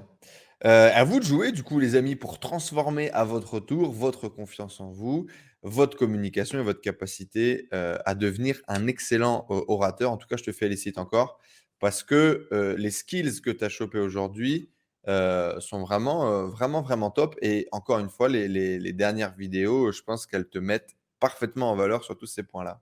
C'est quoi les trois plus beaux souvenirs que la vie que tu t'es créée, que ton business t'a offert, que t'a permis de vivre? Hmm, bah, j'en ai un, c'était euh, quand je suis allé en Malaisie la première fois sur l'île Tioman. Je sais pas si t'es allé d'ailleurs sur cette île? Non. Non? Bah, c'est une île. euh, bah, à cette- à cette époque-là, il n'y avait pas le Covid, donc euh, il y- avait beaucoup de touristes en Asie du Sud. Et Ouais. à Tioman, en Malaisie, j'y étais allé, il y avait personne. C'était une île vraiment vierge avec des plages paradisiaques. Et moi, je me rappelle, c'était vraiment au tout début de mon voyage, même pas un mois après être arrivé. Et j'étais tellement heureux parce que, alors j'étais tout seul, mais je me retrouvais à à 10 000 km, je sais pas la distance exacte euh, de chez moi. Et euh, là, je suis sur cette île qui est magnifique, il y a des, singes partout, des cocotiers, des plages euh, superbes, des, récifs de coraux aussi. Je faisais du snorkeling pour aller voir les coraux. Et d'un coup, j'avais passé toute ma scolarité, j'étais frustré, j'ai de la contrainte toute la journée, je me levais le matin, j'avais pas envie, euh, et je devais subir, j'avais pas le choix. Et là, tout d'un coup, je me retrouve sur cette île, et c'est magnifique, et là, c'est la liberté totale, je fais ce que je veux, euh, je, je, je, je vais me baigner si j'ai envie, je vais manger, une- je, vais me boire une noix de coco euh, si j'ai envie. Et là, j'ai j'ai senti vraiment un très beau sentiment. Et euh, d'ailleurs, j'avais envie de revenir sur cette île. Voilà, c'est un peu galère pour l'instant, mais euh, je pense que j'y reviendrai un jour. C'était euh, mon, un mon plus beau souvenir de voyage, je dirais. Euh, Et ça, ce qui est beau aussi, c'est que c'est même pas financier. C'est-à-dire que tu étais au début, donc tu n'avais pas de thunes. Et, et c'est juste Ouais. euh, prendre un billet d'avion, partir, qui te permettent de vivre ce genre de moment. Quoi. C'est ça. En plus, j'avais même raté le, le ferry pour y aller. Je m'étais retrouvé à dormir une nuit dans un hostel de merde. Bah tiens, tu voulais des, des galères. euh, j'ai dormi dans des hostels vraiment horribles euh, au tout début de mon voyage. Et ils étaient miteux, ça se sentait pas bon. T'avais des, des, des backpackers autour de moi qui, qui avaient un peu un style punk à chien. Ils sentaient pas bon. Et moi, je me retrouvais là et, j'étais j'étais complètement en dehors de ma zone de confort et j'étais pas bien quoi. Et donc je, me suis barré le lendemain parce qu'à la base en plus j'avais booké une chambre privée et la, la responsable m'avait donné le dortoir. C'était pas juste, mais à cette époque-là euh, j'ai pas osé contester parce que je venais d'arriver tout ça. Et, euh, et voilà j'ai eu peur qu'on me vole mes affaires et je crois qu'il y avait des cafards même dans la chambre. C'était un peu dégueulasse. mais après, après voilà je me suis juré de, de faire attention au, au, au Airbnb que je que je book et, notamment en plus, enfin les, hostels et les dortoirs et tout, c'est pas du tout ok pour nous parce qu'on a du matos, un appareil photo, un ordinateur et du coup t'es toujours. Euh, moi j'ai fait une nuit euh, dans un hostel euh, terminé quoi. J'avais une pote qui arrivait à faire des vidéos dans des hostels, mais elle, elle s'en battait les couilles, elle prenait ses caméras et parlait, elle s'en foutait quoi. Mais ouais, c'est pas évident sinon. c'est clair que tu vas pas te faire ton petit décor avec tes petites lumières. non. Est-ce que tu as d'autres souvenirs? Des trucs de ouf que tu as pu vivre grâce à ton business, grâce à la vie que tu as créée bah, J'aime tous les pays, enfin pas forcément tous, mais il y, en a certains que je vais pas les comparer parce que euh, je les aime tous euh, différemment, c'est des endroits différents. J'aime beaucoup Séoul en, Corée du Sud, hmm. ah, c'était génial. Je pensais à la Corée justement. Ouais. Ouais, un truc qui manque là en ce moment, c'est les saisons. En Thaïlande, bon, t'as pas la, t'as pas l'automne, l'hiver, euh, printemps, été comme euh, comme c'est le cas en Europe. en Corée du Sud, il y avait il y avait un vrai hiver et c'est paradoxal, mais quand tu vis tout le temps sous les tropiques, ça fait du bien de te retrouver mmh. dans un pays où il fait euh, moins 5 degrés, quoi. Tu te les cailles, mais il y a une ambiance qui est particulière et moi j'aime bien varier comme ça. Bon là, je peux plus parce que il y, a, le Covid. Mais euh, voilà, d'ailleurs, j'aime bien prendre des, douches froides pour me rafraîchir parce qu'il fait trop chaud ici. On sent que le Covid, il t'a fait bien chier. Bah, au début, euh, ouais, forcément, parce que ça m'a un peu chamboulé tous mes plans. Je voulais continuer de, de, de, de bosser, voyager. Euh, mais au bout d'un moment, tu acceptes, tu te rends compte que euh, c'est pas les, les, circonstances extérieures qui vont, euh, qui, ont, qui ont le droit d'influencer ton bonheur et ton bien-être. Mm. Et tu peux très bien trouver ta liberté autrement. Euh, moi, c'est ce que j'ai fait. J'ai commencé surtout à voyager dans la Thaïlande. J'ai découvert plein d'endroits mm. sympas. J'ai passé trois mois à Samui de mars, mars, avril et mai. C'était super. Juin, même quatre mois, je crois. là, je suis à Chiang Mai. Et, et voilà, finalement, là, j'arrive à me contenter de, de voyager seulement en Thaïlande. Il y a déjà des mmh. endroits très divers et variés. Et ça a baissé un peu mes exigences par rapport à ça. Ou avant, je devais tout le temps prendre un, billet pour euh, un pays super loin, à me taper 5 heures de vol minimum, voire plus. Et là, bah, comme je peux plus le faire, finalement, j'ai appris à me contenter de, de, de, bah, de simplement des voyages domestiques. Et, et finalement, c'est très bien. même, je, voyage beaucoup moins qu'avant et ça va. On se, on mmh. se divertit autrement. Il y a d'autres mmh. manières de, de, de s'éclater et de faire un peu ce qu'on veut. Je pense à, un souvenir là et qui, moi, m'a vachement marqué parce que jamais de la vie, j'aurais imaginé faire un truc comme ça. On l'a fait ensemble, donc peut-être euh, toi aussi, ça a été un, souvenir marquant. On est allé rencontrer un gourou indien et on a fait un ah séminaire. Donc, on a fait le séminaire de Sadhguru pendant trois jours, justement en Malaisie. Et donc, on a pris un avion, on est parti de Thaïlande et on est allé en Malaisie euh, rencontrer ce gourou indien, apprendre à respirer, faire du yoga. Donc on revient finalement sur le truc de la bizarrerie qui est jamais de ma vie. J'aurais cru un jour euh, méditer, faire du yoga ou euh, me mettre à faire des chants indiens, machin. Finalement, on s'est retrouvé là-bas. On a vécu une, expérience qui était très particulière, qui était incroyable, qui avait beaucoup d'émotions mélangées avec cette adoration des Indiens pour le gourou, euh, le fait que tous les Indiens voulaient toucher les pieds de Sadhguru, moi, ça m'a marqué de ouf. je me euh, rappelle aussi, ouais. Et alors, du coup, est-ce que, ça, que ça fait partie des expériences et des souvenirs vraiment spéciaux que ton business et ta vie a permis de, de, de, de t'offrir? Et peut-être rebondissons un petit peu sur, encore une fois, cette bizarrerie de oser aller vivre des expériences complètement euh, cheloues et, et, et, et on les vit et puis on essaie d'en apprendre un max. Quoi.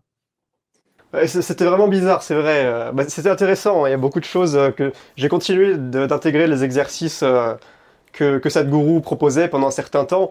Mais c'est mhm. vrai qu'il y avait quand même des, choses un, peu bizarres dans cet événement. Mais c'était drôle. Hein.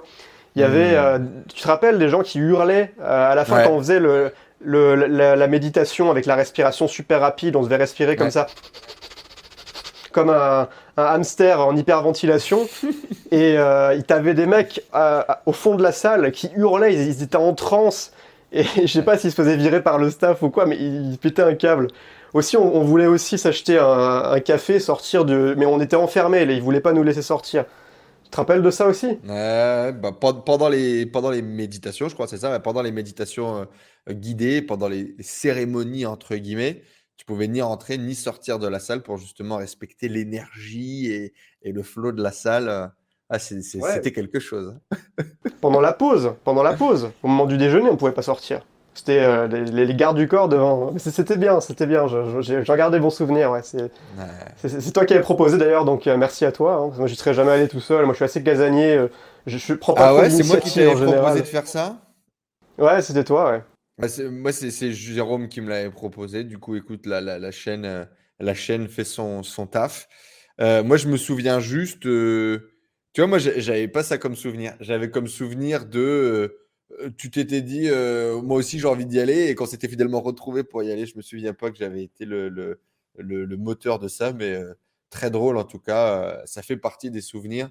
Et, et, et, je sais pas toi, mais je pense que on prend pas assez le temps aussi, justement, de se remémorer les bons souvenirs parce que il y, en aurait plein. Je veux dire, tu as voyagé dans tellement de pays, tu avais tellement de trucs de ouf dans le bon comme dans le mauvais côté. Si je dis pas de conneries, tu as failli te faire voler ta caméra au Brésil. Ouais, bah, Bali, je, garde de très bons souvenirs. Euh, on s'était fait la, villa entre entrepreneurs avec euh, Sad et Adam. Hmm. Et euh, c'était vraiment un, bon moment, bonne expérience. On, on, allait à la salle de sport hein, tous les matins. Grave. petit rituel avec après le petit-déj qui nous était servi. tout était prêt. Hein, c'était bah, très agréable. Ouais. Emilio, tu es encore hyper jeune. Tu as quel âge aujourd'hui? 26 mais on a encore euh, la vie devant nous, frérot. Et pourtant, ah on a déjà fait beaucoup, beaucoup, beaucoup de choses. C'est quoi le futur Emilio? C'est qui le futur Emilio? Tu feras quoi dans 5 ans, dans 10 ans? Ouais, alors là, tu m'emmènes sur un terrain. Euh, l'incertitude actuelle dans le monde ne me permet pas de répondre à ta question euh, correctement. je me dis, si dans 30 ans je suis encore vivant, c'est cool. je suis assez pessimiste par rapport à l'avenir. Je pense qu'on va se faire déglinguer par l'intelligence artificielle. Bon, ça, on verra. Mais euh, d'un autre côté, je me dis c'est pas très grave parce que ce qui peu importe le moment où tu vas mourir, dans tous les cas, tu vas mourir. Que ce soit l'année prochaine ou dans 50 ans, euh, dans tous les cas, tu vas mourir un jour. Et ce qui compte, c'est pas tant le moment où tu vas mourir. Ce qui compte, à mon avis, c'est plutôt est-ce que au moment où tu vas mourir, tu es content de ce que tu as fait? Est-ce que tu peux regarder ta vie et être fier de toi? Ou est-ce que tu vas avoir plein de regrets Et ça, c'est le truc que je veux éviter. C'est ma plus grosse peur dans la vie, c'est ça, c'est de me retrouver euh, avant de mourir et euh, de, me dire, bah, en fait, j'ai merdé, j'aurais dû faire les choses autrement. Et j'essaye au quotidien de, faire le max pour que ça n'arrive pas, justement.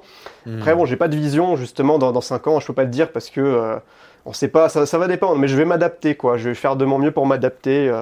Euh, Est-ce qu'il y a des projets selon ce, qui advient du monde Au niveau des projets, ouais, des trucs que tu as vraiment ouais, j'ai des trucs que je veux faire. Par exemple, écrire un bouquin, c'est un truc que j'ai en tête. Voilà, des, choses comme ça, ponctuelles. Euh, il y a plein de trucs qui vont, qui vont se faire, ça c'est sûr, je vais continuer, parce que c'est un, un, truc qui me plaît. Après, peut-être aussi qu'un jour j'arrêterai tout euh, pour faire autre chose, hein. je me laisse aussi ce droit-là. Je pense qu'on n'est pas, même, même si ça marche bien financièrement, euh, si au bout d'un moment t'as plus envie, si tu continues de le faire que pour l'argent, ouais, c'est encore une fois, ça revient à est-ce que tu vas être fier de toi à la fin de ta vie ah, si tu fais un truc que pour l'argent pendant 5 ans, 5 ans c'est énorme à l'échelle d'une vie, tu vas, tu vas gaspiller 5 ans euh, pour, pour, te faire chier juste pour avoir de l'argent. Euh, ouais, je trouve ça vaut pas le coup, le deal n'est pas forcément très, très équitable. Donc euh, si un jour euh, j'en ai marre de ce que je fais, peut-être que ça peut arriver, c'est pas encore le cas aujourd'hui, mais j'arrêterai. clairement, je ferai autre chose. plus comme j'ai investi en bourse justement, je pourrais gagner ma vie avec les dividendes, donc je pourrais faire de la musique et, et, ne pas être payé pour, pour ça quoi. Euh, peut-être un jour nous irons voir euh, en concert euh, ou comme DJ notre ami Emilio Abril avec grand plaisir.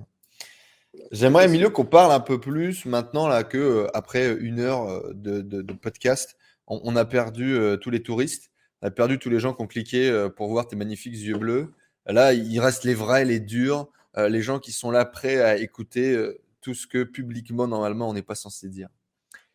Et du coup, j'aimerais que tu nous parles un peu de la motivation profonde, pratiquement intrinsèque, qui t'a vraiment motivé dans ta transformation de vie. Ce moment où tu es en mode j'en ai ras le cul euh, de, de, de, la vie, euh, ma vie me déprime, euh, j'ai une vie de merde, à aujourd'hui, une certaine indépendance financière, un niveau de revenu, un impact social, des vues, de la notoriété. Entre les deux, bien évidemment, il y a eu plein d'étapes, mais il a fallu quand même une énergie très forte, surtout au début, pour faire avancer cette machine. C'était quoi la motivation qu'il y avait derrière? Bah, C'était que avant que je me lance, euh, que je me reprenne en main, je me disais je peux pas tomber plus bas quoi. Ma vie c'est tellement de la merde. Euh, et surtout, c'était la, goutte d'eau qui a fait déborder le vase. Euh, au bout d'un moment, voilà, je pouvais plus supporter euh, ma, situation médiocre. c'était vraiment ma vie, c'était de la médiocrité. tout ce que je faisais au quotidien, c'était chercher le petit plaisir facile, bouffer des kebabs dégueulasses, jouer aux jeux vidéo, sortir me bourrer la gueule lamentablement trois à quatre fois par semaine. Et au bout d'un moment, t'as honte de toi, quoi. Tu te regardes dans le miroir. Moi, c'est comme ça que j'ai eu le déclic. Je rentrais d'une soirée, j'étais complètement bourré je m'étais tapé la honte devant tout le monde parce que euh, je sais plus ce qui s'était passé. Je crois que j'étais tombé dans les poubelles, un truc comme ça, parce que je ne savais plus marcher droit. Euh, enfin, un truc à la con comme ça. Mais je me suis, je suis rentré chez moi dans la salle de bain, j'avais honte de moi, quoi. Je me regardais dans le miroir, mais je mais c'est quoi ce sac à merde, quoi? Et à partir de là, tu vois, il y a un moment, tu accumules tellement de frustration que tu dis c'est plus possible, il faut que je change, il faut que, faut qu'il y ait une, transformation. Et finalement, le coût de l'inaction est tellement fort que euh, l'action s'impose.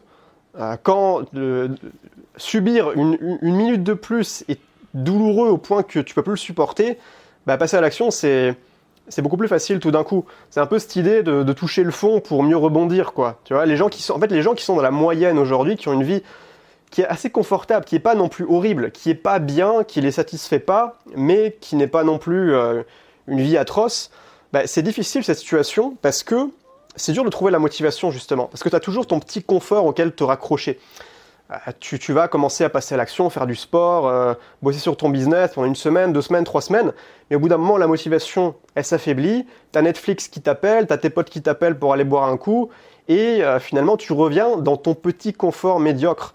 Et, voilà, finalement, c'est difficile de changer dans ces conditions-là.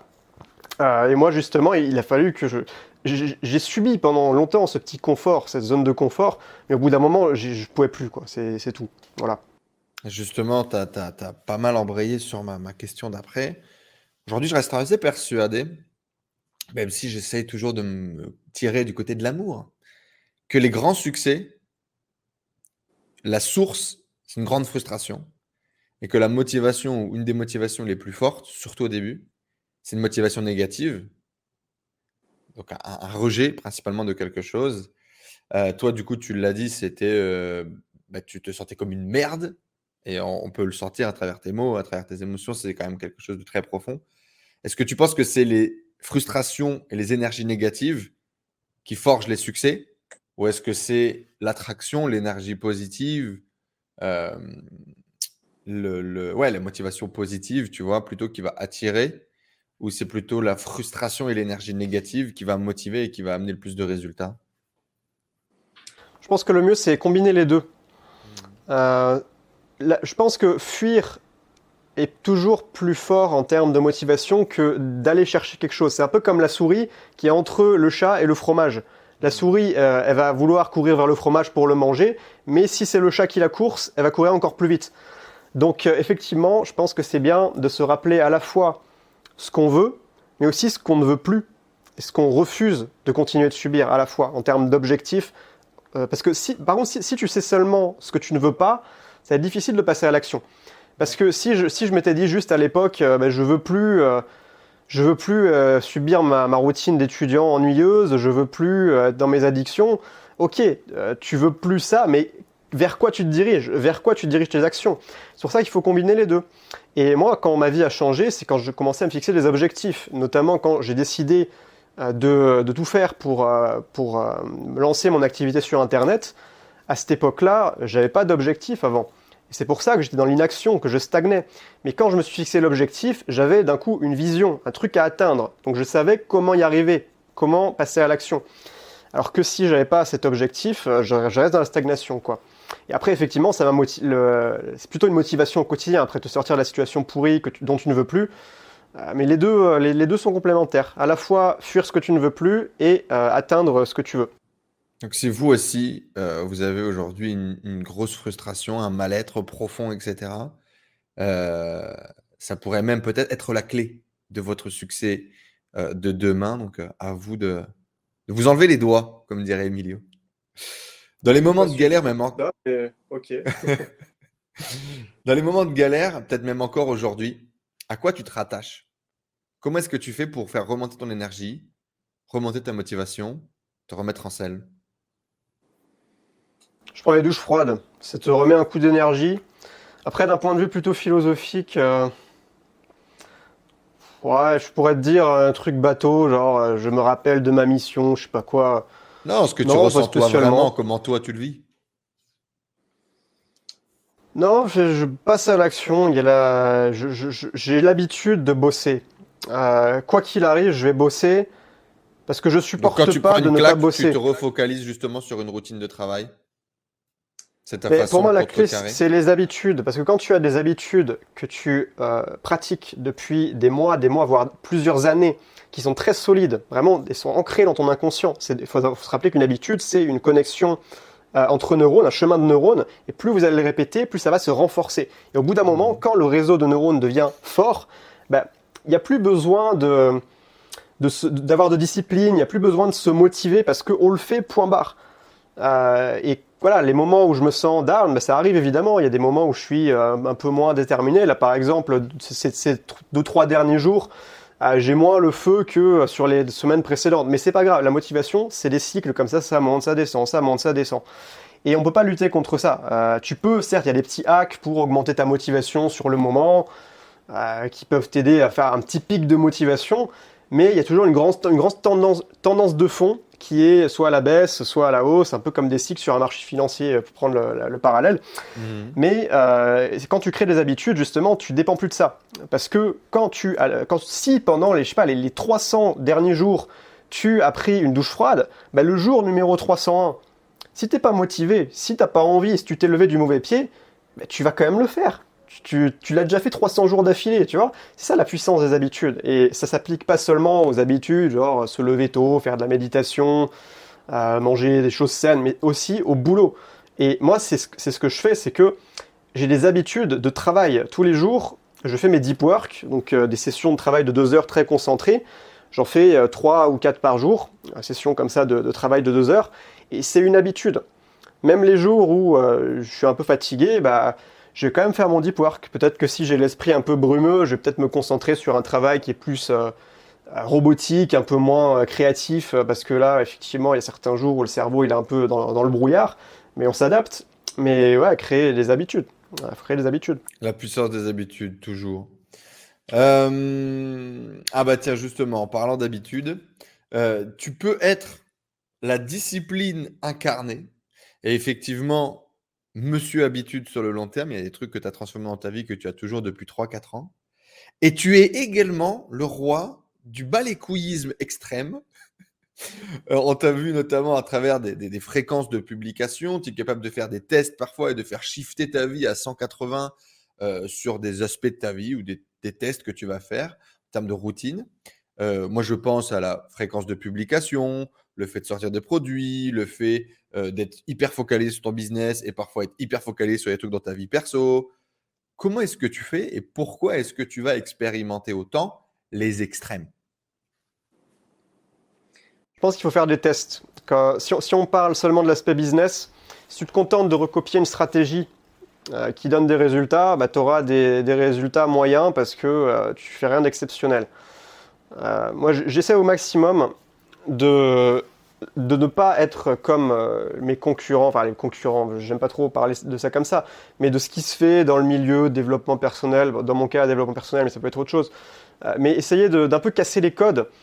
Euh, c'est l'idée de la vache pourpre de cette godine, d'être remarquable, de ne pas faire les choses comme tous les autres, parce que sinon tu seras par définition dans la moyenne.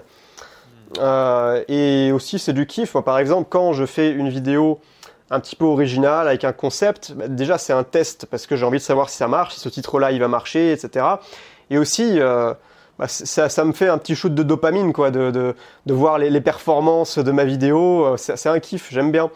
Donc, euh, je sais que si, je me contentais de faire des vidéos avec des titres bateaux, genre comment faire ceci avec des mots-clés, des recherches de mots-clés, tout ça, c'est bien, je vais, je vais parfois.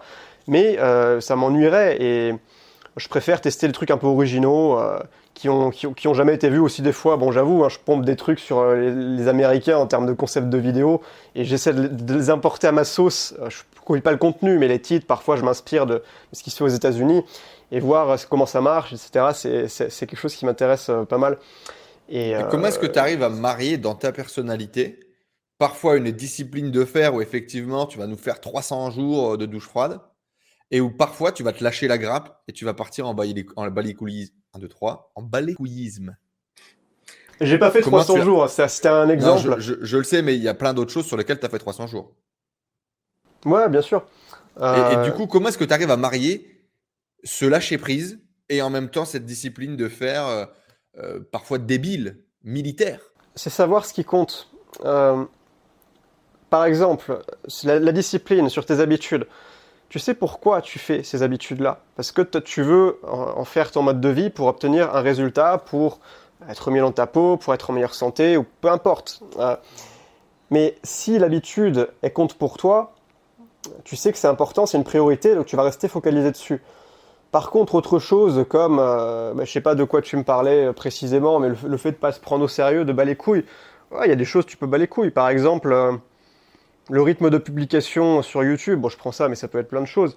Pour moi, c'est pas important dans le sens où les gens ils seront toujours là, même si je m'absente deux mois. Et si je m'absente deux mois, c'est pour un truc qui est important, tu vois. C'est pour récupérer mes ressources et les réinvestir sur autre chose qui est important. Donc, il faut, juste savoir quelle est sa priorité et, hiérarchiser euh, ses, habitudes, en fonction de, l'importance qu'on leur accorde personnellement. Bien parfait. C'est ce que je voulais, euh, c'est ce que je voulais un petit peu mieux euh, comprendre et je suis sûr que, alors peut-être qu'effectivement tout le monde ou en tout cas les gens qui te suivent ne sont peut-être pas conscients de ta personnalité un peu balécouillisme, quoique tu as quand même exploré et testé tellement de choses que je pense qu'ils ont certainement pu le découvrir à travers ça. Mais c'est vrai que tu as vraiment ces deux phases de ta personnalité. Tu es, es, un hippie militaire, quoi. Tu vois ce que je veux dire? Ça peut t'arriver euh, dans plein de domaines. Un hippie militaire, je, je vais la garder celle-là. Justement, parlons un petit peu plus de, des valeurs, euh, fondements et, de ce que tu as appris sur un peu cette. Euh, bah, sur toi, sur la philosophie de la vie et sur la philosophie que tu vis aujourd'hui. C'est quoi ta vie de rêve à toi aujourd'hui? Comment est-ce que tu définirais ta vie de rêve? J'ai pas de vision claire. J'essaie plutôt de, au quotidien, d'améliorer tout ce que je peux sur chacun des aspects de ma vie, que ce soit hmm. couple, santé, relations, business, euh, argent, tout ce que tu veux. Et au final, bah, aujourd'hui, je suis content de ma vie, donc pourquoi ce serait pas ma vie de rêve, tu vois? Après, tu pourrais toujours l'améliorer. Une vie dans laquelle, quoi, une vie dans laquelle tu crées, une vie dans laquelle euh, tu es amoureux et, tu partages. Euh, tu partages. Euh, bah, raconte-nous. Bah, une, vie, euh, c'est personnel. Hein. Ça, ça va différer de chacun. C'est hyper subjectif, hein, on est d'accord. C'est une, une question de valeur. Euh, moi, par exemple, la créativité, comme on en parlait, c'est une valeur importante. J'aime créer des choses, j'ai toujours créé des choses dans ma vie. Donc j'ai besoin au quotidien de, de créer. Quelqu'un pour qui la valeur suprême, ça va être la famille, il va avoir logiquement besoin de passer beaucoup de temps avec sa famille. Donc hmm. une vie euh, de rêve, entre guillemets, c'est une vie dans laquelle tu es aligné avec tes valeurs. Pour moi, donc, ouais, c'est créer des choses, euh, des vidéos, alors, en l'occurrence, en ce moment, c'est les vidéos mon truc. Euh, ça va être aussi d'atteindre le, le, flow, d'être souvent dans le flow, c'est-à-dire cet état dans lequel tu, tu, perds la notion du temps, tu oublies le monde autour de toi. ça, c'est un bon signe d'épanouissement pour moi quand j'arrive vraiment à, à, bosser en perdant la notion du temps. Je, je suis super dans, dans ces périodes. Euh, et également, euh, toujours euh, l'hygiène de vie, la routine. Je, me sens très mal. Les, les, moments où je me sens le, le plus mal, c'est les moments où je bosse pas beaucoup, où je laisse de côté mes habitudes. Et ça, c'est systématique. Il euh, faut pas croire que je suis un espèce de droïde de productivité où tous les jours je fais les choses de manière implacable. Ça m'arrive parfois de, de, de baisser un peu toi, Emilio, le, le, le, C23 de la, de la capsule Corp.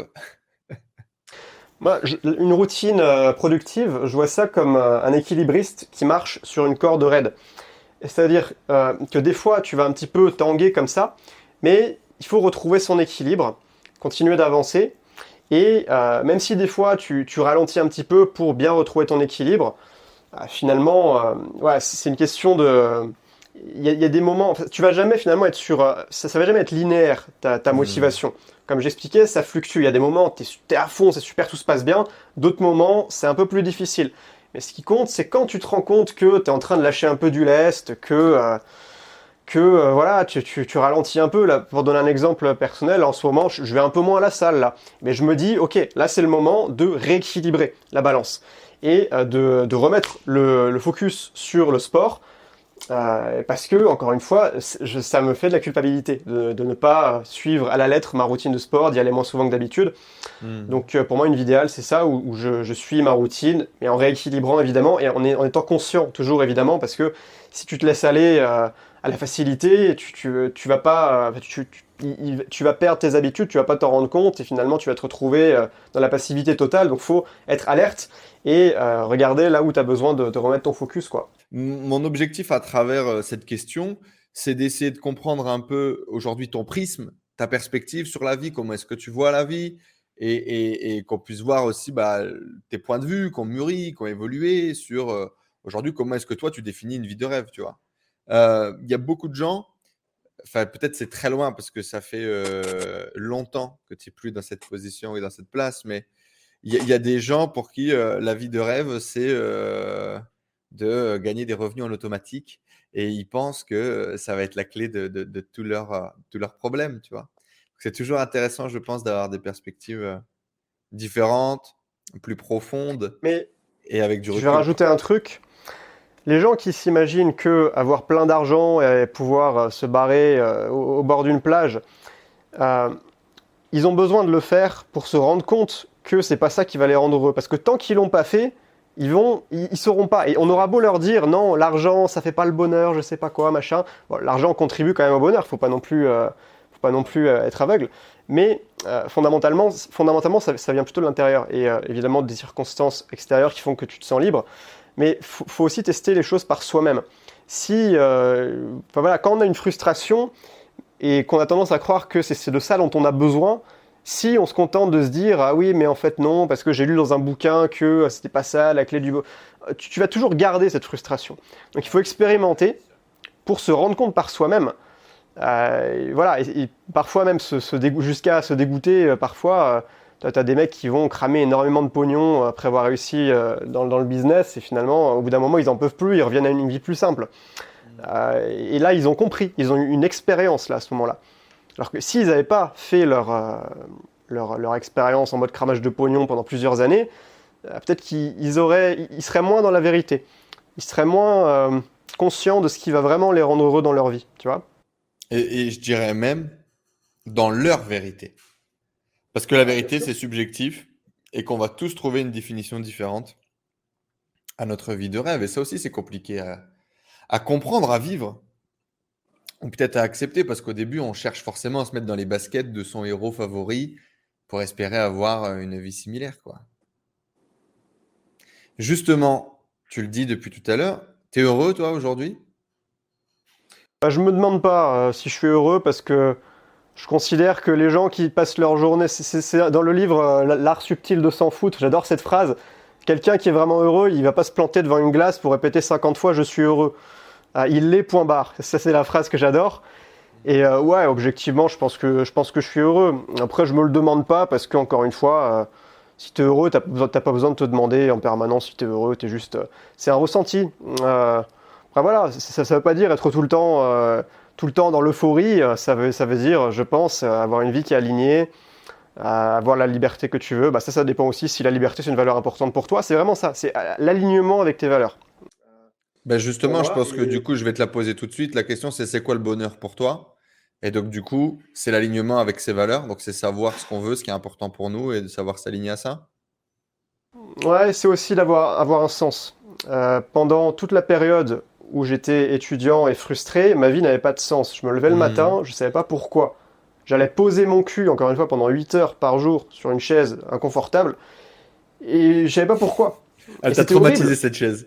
Ouais, mais ça, ça, faisait mal au cul, je devais tortiller comme ça parce que fallait trouver la position, quoi. Ah, j'aimais pas. Mais quand t'as pas de sens dans ta vie, euh, c'est, je pense, une des pires situations. euh, même des, des situations très difficiles à endurer qui peuvent finalement te rendre plus heureux parce qu'elles ont un sens. Je vais te donner un exemple. J'ai fait très peu de taf dans ma vie. J'en ai fait trois au total. Je vais te parler de deux d'entre eux. J'ai d'abord été euh, éboueur pendant un mois en saisonnier. On peut s'imaginer qu'être éboueur, c'est un job de merde, que ça pue. Effectivement, c'est vrai, hein, ça pue par moment. Euh, et pourtant, pendant un mois, j'ai vraiment kiffé. C'était génial. Euh, Parce qu'on s'entendait bien avec les collègues, on avait une mission, il fallait qu'on on finisse la tournée le plus vite possible parce qu'en plus, on pouvait rentrer plus tôt à la maison. En plus, on se sentait utile euh, fondamentalement parce que euh, ce qu'on faisait, bah, ça servait euh, aux gens, quoi. Tu, tu leur enlèves leur, leur poubelle. Et j'ai adoré ce job, même si c'était très dur physiquement. C'était en juillet, il faisait super chaud, c'était dans le sud-ouest en France. C'était très très dur. Et j'ai pourtant j'ai adoré. À côté de ça, en parallèle, j'ai fait un autre job un peu plus tard. C'était agent d'accueil dans le stade de Bordeaux. En gros, j'étais une plante verte. J'avais un gilet jaune et j'étais planté comme un con tout seul. J'ai même personne à qui parler. Il y avait juste un, supporter bourré qui venait me voir une fois tous les trois quarts d'heure pour me demander où était l'entrée. Je lui disais, bah c'est là. Et je faisais ça pendant 6 heures. Heureusement, j'ai pas fait ça pendant longtemps, mais c'était horrible. C'était plus facile euh, physiquement que éboueur. Mais putain, qu'est-ce qu'on se faisait chier. Il y avait aucun putain de sens à ça. Euh, et, voilà, c'est l'absurdité. C'est l'absurdité. Pour moi, le bonheur aussi, c'est en grande partie d'avoir un sens dans sa vie, de se lever le matin en sachant pourquoi. Et quelle que soit la raison, il peut y avoir des raisons, euh, des, multiples raisons, ça va dépendre de chacun. Mais si on n'a pas ce- cette raison qui nous pousse à lever le matin, euh, je vois pas comment on peut, on peut être heureux. Ouais. Qu'est-ce que tu en penses de ça? J'aimerais déstresser les gens. La raison n'a pas besoin d'être grande. La raison n'a pas besoin d'être philosophique. Tu n'as pas besoin d'avoir besoin de sauver le monde pour donner du sens à ta vie. Qu'est-ce que tu en penses? C'est vrai, ça peut être des petites choses pour commencer. euh. Ce qui compte, c'est de se fixer un objectif, mais qui soit euh, enthousiasmant. Euh, que en pensant à cet objectif, on éprouve de l'enthousiasme. C'est une, une émotion dont on parle pas assez, je pense, l'enthousiasme, mais c'est un très bon indicateur. C'est quelque chose qu'on ressent. Il faut se fier à, ce que nous, dit nos tripes, notamment par rapport à cet indicateur de l'enthousiasme. Et euh, ouais, un petit objectif, rien que, par exemple, euh, se, forger un physique athlétique en faisant de la muscu, apprendre l'anglais, devenir bilingue, des petits objectifs comme ça qui sont à la portée de tout le monde, euh, ça peut suffire. Ça peut suffire à condition évidemment que on se sente enthousiaste à l'idée de les accomplir. Si c'est juste se fixer un objectif pour se fixer un objectif, c'est de la merde. T'as des gens qui par exemple vont se mettre au sport de combat, non pas parce qu'ils ont envie de faire du sport de combat, mais pour l'image que ça va leur donner. Parce qu'ils vont être vus comme le mec euh, qui, qui, fait de la baston, euh, qui voilà, il faut pas chercher la merde avec lui, alors qu'en fait, dans la réalité, ils détestent prendre des pains dans la gueule à l'entraînement. Euh, c'est juste l'i- l'image, c'est pour leur ego, quoi. Donc, faut faire les choses non pas pour l'ego, mais pour ce qu'on ressent à l'intérieur notre ressenti. On peut appeler ça de manière très multiple. On va dire simplement le, le ressenti, euh, la petite voix, quoi, on pourrait dire, la petite voix interne. Super. C'est une très belle définition en tout cas. Merci euh, Emilio pour ça. J'ai une question qui pourrait être similaire ou, ou très différente, mais qui va être un mot qui va résonner différemment pour beaucoup de gens. C'est quoi aujourd'hui la réussite pour toi? Comment est-ce que tu définis la réussite? Qu'est-ce que tu mets derrière le mot réussite? Bah, c'est différent pour tout le monde. Euh, ça pourrait être la même définition que le bonheur, hein. Être aligné avec ses valeurs. C'est, ouais, c'est, on pourrait dire ça. Ah, parce que finalement, euh, le but, c'est quoi? C'est, d'être heureuse, d'avoir une vie euh, que, que tu as kiffé, euh, d'avoir bien rentabilisé ton temps de vie et d'avoir éprouvé des bonnes émotions. La qualité de ta vie, c'est la qualité de tes émotions. Si tu vis même très longtemps, 90 ans, et que chaque seconde de ta vie a été dans l'aigreur, dans la frustration, bon, tu vas peut-être crever avant, probablement, euh, si c'est le cas. T'auras un cancer. que, euh, Toi, t'auras un cancer, toi, c'est sûr. Mais tu vois, c'est ça que, que je disais tout à l'heure avec le fait de on s'en fout quand on va mourir, c'est que si, si- si tu vis euh, 1000 ans, mais que chaque seconde de cette vie euh, est passée dans, dans la douleur, dans des émotions désagréables, bah à quoi bon? Autant vivre juste un an, mais un an que tu as vécu à fond, c'était trop bien, tu as vécu des super expériences, tu vois C'est ça, comme- c'est comme ça que je le vois, ouais, la réussite. Dernière question, Emilio. Est-ce qu'on est entrepreneur ou est-ce qu'on le devient? Qu'on est entrepreneur ou ce qu'on le devient, bah on le devient. Euh, moi, je suis pas très fan de dire euh, c'est le destin, il est comme ça. euh.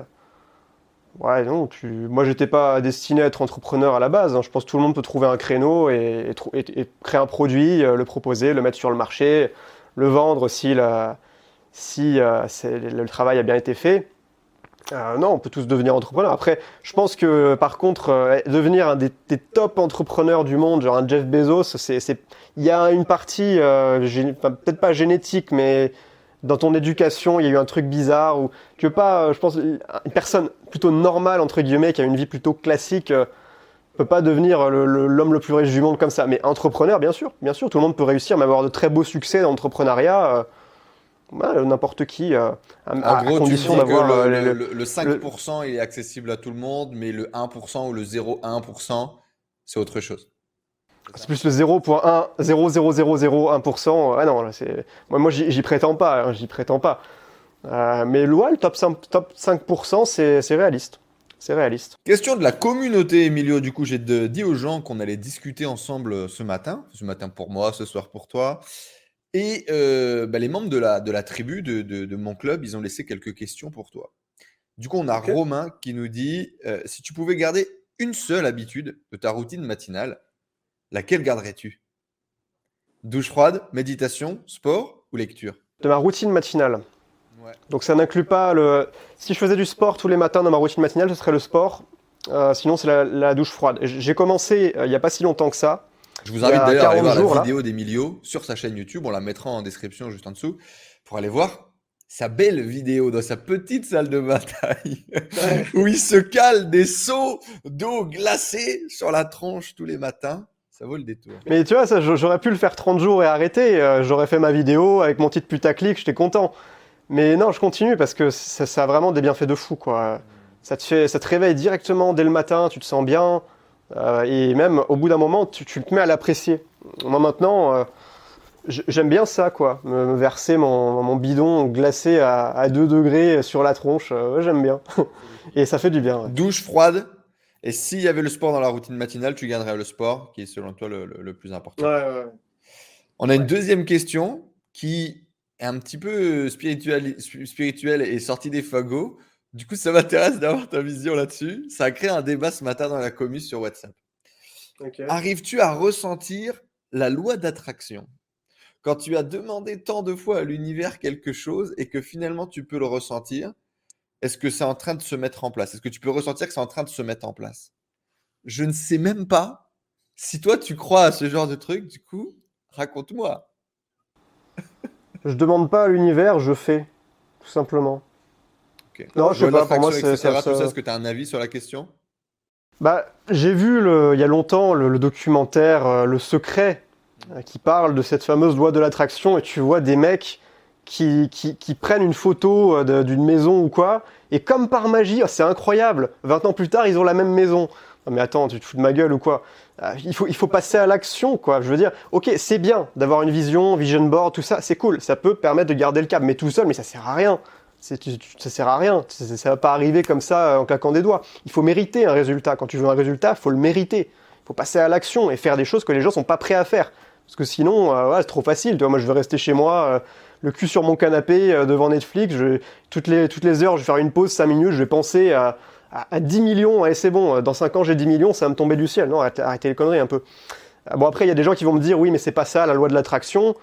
Dans ce cas-là, expliquez-moi, parce que euh, moi, C'est comme ça que je l'ai compris en voyant cas, le documentaire, en tout cas. Hmm. Mais je, je sais pas, c'est quoi, toi, ta vision de la loi de l'attraction?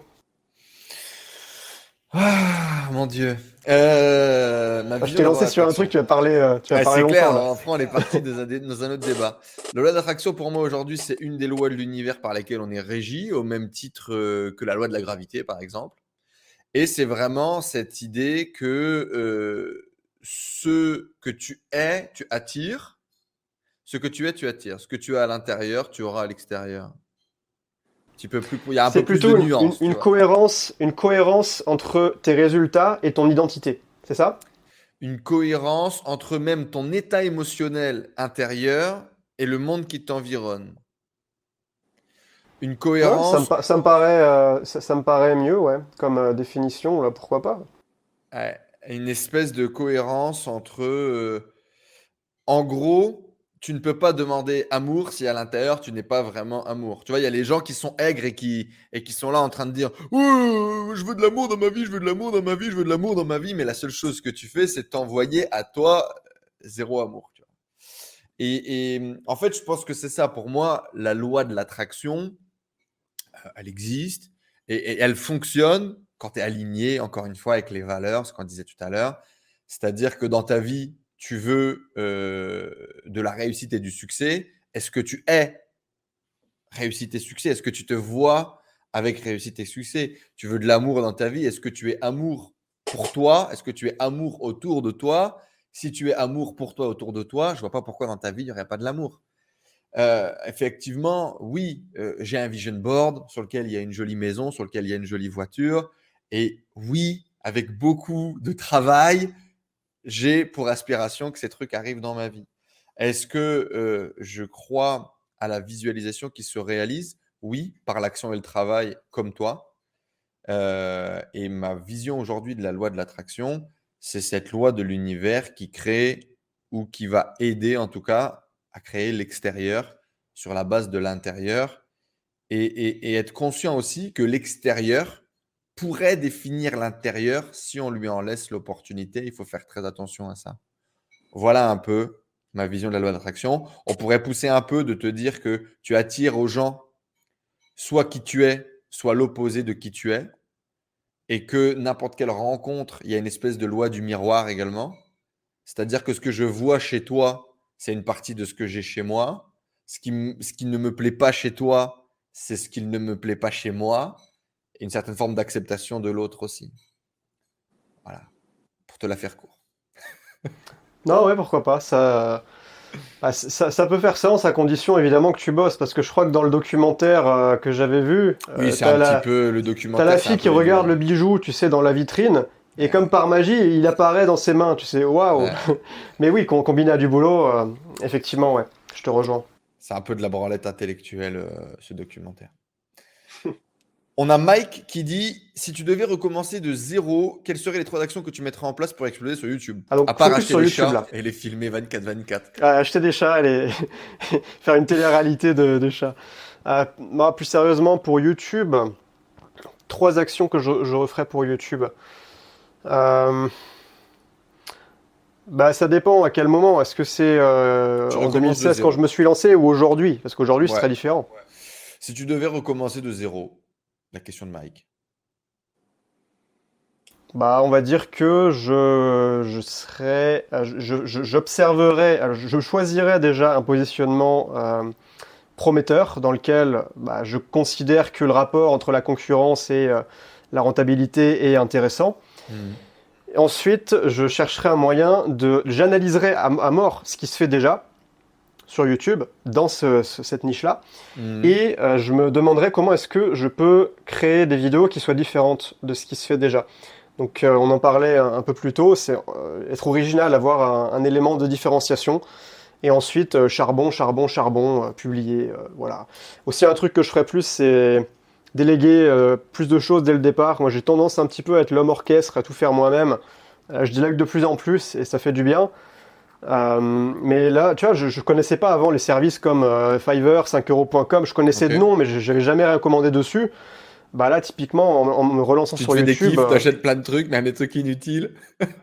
ouais, il y a des trucs marrants. Tu peux demander à Jésus de, de dire un message personnalisé. J'ai envie de tester dans une vidéo, ça, des trucs comme ça à la con. Mais euh, frérot. Non, sinon tu, peux, tu, peux facilement gagner du temps euh, au début, être plus productif pour pas cher euh, avec euh, des, des, freelances comme ça. Donc, par exemple, faire des miniatures. Bon, les miniatures, moi je les fais, je les fais toujours, hein, mais pour quelqu'un qui veut se lancer, ça peut être intéressant. Et le, ouais, le montage éventuellement pour, pour gagner du temps. Mais sinon, vraiment, cette idée de d'analyser à fond le marché que j'ai choisi et de, de proposer quelque chose de différent. dans la préparation, quoi, finalement, en mode Sun Tzu, quoi. Mais ce que je ferais aussi, c'est, je me dirais par exemple, trois mois, je prends trois mois, j'ai décidé d'une stratégie euh, avec euh, un positionnement unique dans cette niche, je vais le faire à fond pendant trois mois. Si au bout de trois mois, les résultats sont pourris, j'en teste une autre. Si au bout de trois mois, ça marche, très bien. Mais je, vais switcher de stratégie par, euh, par tranche de trois mois. Alors trois mois, c'est pas, pas forcément l'idéal, bon, c'est pourquoi pas, moi c'est ce que je me dirais. Ça peut être un mois, enfin je sais pas, on s'en fout en vrai. Mais euh, l'idée de tester, Ouais, une période euh, de donner suffisamment une période de longue temps pour avoir des pour tester. et suffisamment Voilà. courte pour pas se faire chier, quoi. Voilà, pour pas perdre ton temps non plus. Faut être Mhm. pragmatique euh, dans son approche et pas être trop émotionnel avec euh, le- son premier, sa première idée, se dire ouais c'est c'est bon, c'est ça, je fais plus que ça, j'y vais pendant des années, tant pis ça va finir par marcher, c'est sûr. Non, faut pas être trop émotionnel, faut être pragmatique et mettre en place une stratégie et, et voilà et pas hésiter à switcher vers quelque chose de, de différent euh, si on considère que c'est mieux. Euh, parce qu'on on réussit rarement du premier coup. Moi, tu vois, j'ai beaucoup switché mathématiques sur YouTube. Au début, je parlais effectivement d'arrêt du tabac pendant les premières semaines. Ça m'a gonflé, j'ai commencé à parler plutôt de bien-être, spiritualité pendant un temps. Après, je me suis redirigé vers plutôt euh, le dé- le développement personnel, puis j'ai lancé mon autre chaîne. J'ai testé plein de trucs. Et finalement, j'ai gardé ce qui marchait le mieux, parce qu'il était à l'intersection entre ce qui marche et ce qui me fait kiffer, tu vois. Mhm. Si j'avais voulu garder ce qui marche le mieux, j'aurais continué la chaîne euh, nutrition, mais ça me saoulait. Complètement. Merci beaucoup, Emilio. Bah merci à toi, Enzo. C'était un plaisir, euh, c'était un plaisir de, de, de t'avoir, de pouvoir revenir sur pas mal de, de points importants de, ton parcours, de ton être. Est-ce que tu aurais envie de, nous dire quelque chose pour clôturer cette vidéo? Ouais, j'ai pas- envie de dire un truc à la con, genre croyez en vous, euh, machin. Sans une petite punchline, un petit truc, sorti des fagots. euh. Ah, prenez des, douches froides, ça fait, ça fait du bien, ça rafraîchit et ça motive le matin. Ouais, euh, dites-vous qu'au quotidien, vous avez le choix. Soit vous êtes médiocre, soit vous êtes excellent. La médiocrité contre l'excellence. Et chaque décision que vous faites au quotidien, même si c'est- des décisions inconscientes, parfois on s'en rend pas compte, mais chaque action que vous posez, vous le décidez. Et vous pouvez choisir. Est-ce que vous voulez la médiocrité Donc je, je, je, je, je privilégie le plaisir facile plutôt que le succès long terme, ou est-ce que je préfère me comporter dans l'excellence et privilégier euh, le succès long terme plutôt que le petit plaisir court terme. Effectivement, c'est pas facile, c'est pas confortable parce que ça demande de sortir sa zone de confort. Parce qu'on préfère mater Netflix toujours que de mettre ses pompes pour aller courir ou faire autre chose euh, qui demande de, la discipline. Mais ça vaut le coup. Euh, ça vaut le coup et soyez conscients surtout. Dis- vous dites pas juste bah c'est trop dur, je sais pas juste machin dans ma vie, j'ai pas les résultats que je veux. Soyez conscients de ce que vous faites au quotidien, observez-vous et, et prenez les bonnes décisions et ensuite soyez patient parce que ça vient pas non plus comme ça du jour au lendemain les résultats. Donc euh, adoptez progressivement cette culture de l'excellence. euh, voilà, euh, arrêtez de bouffer des, conneries de tartines au Nutello le matin, bouffez des, choses saines, prenez soin de votre corps. Bah, là, je balance un peu des, conseils en vrac, mais voilà, c'est un peu l'idée. Sortez de la médiocrité et vivez l'excellence. Ne, voulez pas juste atteindre l'excellence, mais vivez-la maintenant. Même si, je sais pas, tu, tu bosses au McDo, bah, force-toi à être excellent dans ton taf au McDo. Fais les, plus beaux burgers du McDo. Parce que tu vas prendre l'habitude de rechercher cette excellence, tu vas la- la- l'appliquer à tous les, domaines de ta vie. Donc euh, voilà, c'est un état d'esprit. L'excellence, c'est pas juste un truc qu'on veut aller chercher. Euh, et la médiocrité, bah, voilà, c'est ce qu'il faut fuir euh, au maximum. Et je, je conclurai avec ça. C'est magnifique. Si vous voulez, vous aussi, les amis, rejoindre l'excellence, on va vous mettre bien évidemment la newsletter d'Emilio avec tous les bons conseils qu'il va vous donner toutes les semaines pour aider à justement intégrer l'excellence dans vos vies. Et si vous voulez mettre en pratique et puis partager ça avec plein d'autres gens au quotidien, ça s'appelle La Tribu et c'est notre club d'entrepreneurs pour justement passer à l'action et, et- faire révolutionner euh, l'excellence. D'ailleurs, Emilio, quand est-ce que tu viens dans la tribu nous partager une petite masterclass à ta sauce? C'est pour quand? C'est pour bientôt? Bah, je sais pas, tu m'as, tu m'as jamais demandé. Hein. Eh bien, on va faire ça tout de suite, du coup, les amis. Venez. Bah, je vais d'abord aller manger. On verra demain. On verra avec demain plaisir, après- avec après plaisir. Merci beaucoup, Ouais. Emilio. Allez vous abonner sur les différents canaux d'Emilio, même si dans tous les cas, euh, on mettra euh, tous les liens là juste en dessous. Merci à toi d'être venu, c'était un grand plaisir. Et euh, bien rendez-vous la prochaine fois en Europe de l'Est, en Afrique, en, Am- en- en- en- en Asie du Sud-Est, ou peut-être ici euh, en Amérique ou en Amérique latine. Ce sera un grand plaisir de, de t'accueillir, mon ami. Avec grand plaisir. Merci à toi. Ciao, ciao. Ciao tout le monde. Laissez des Ciao. likes, abonnez-vous. Vous connaissez l'habitude. Ciao, ciao.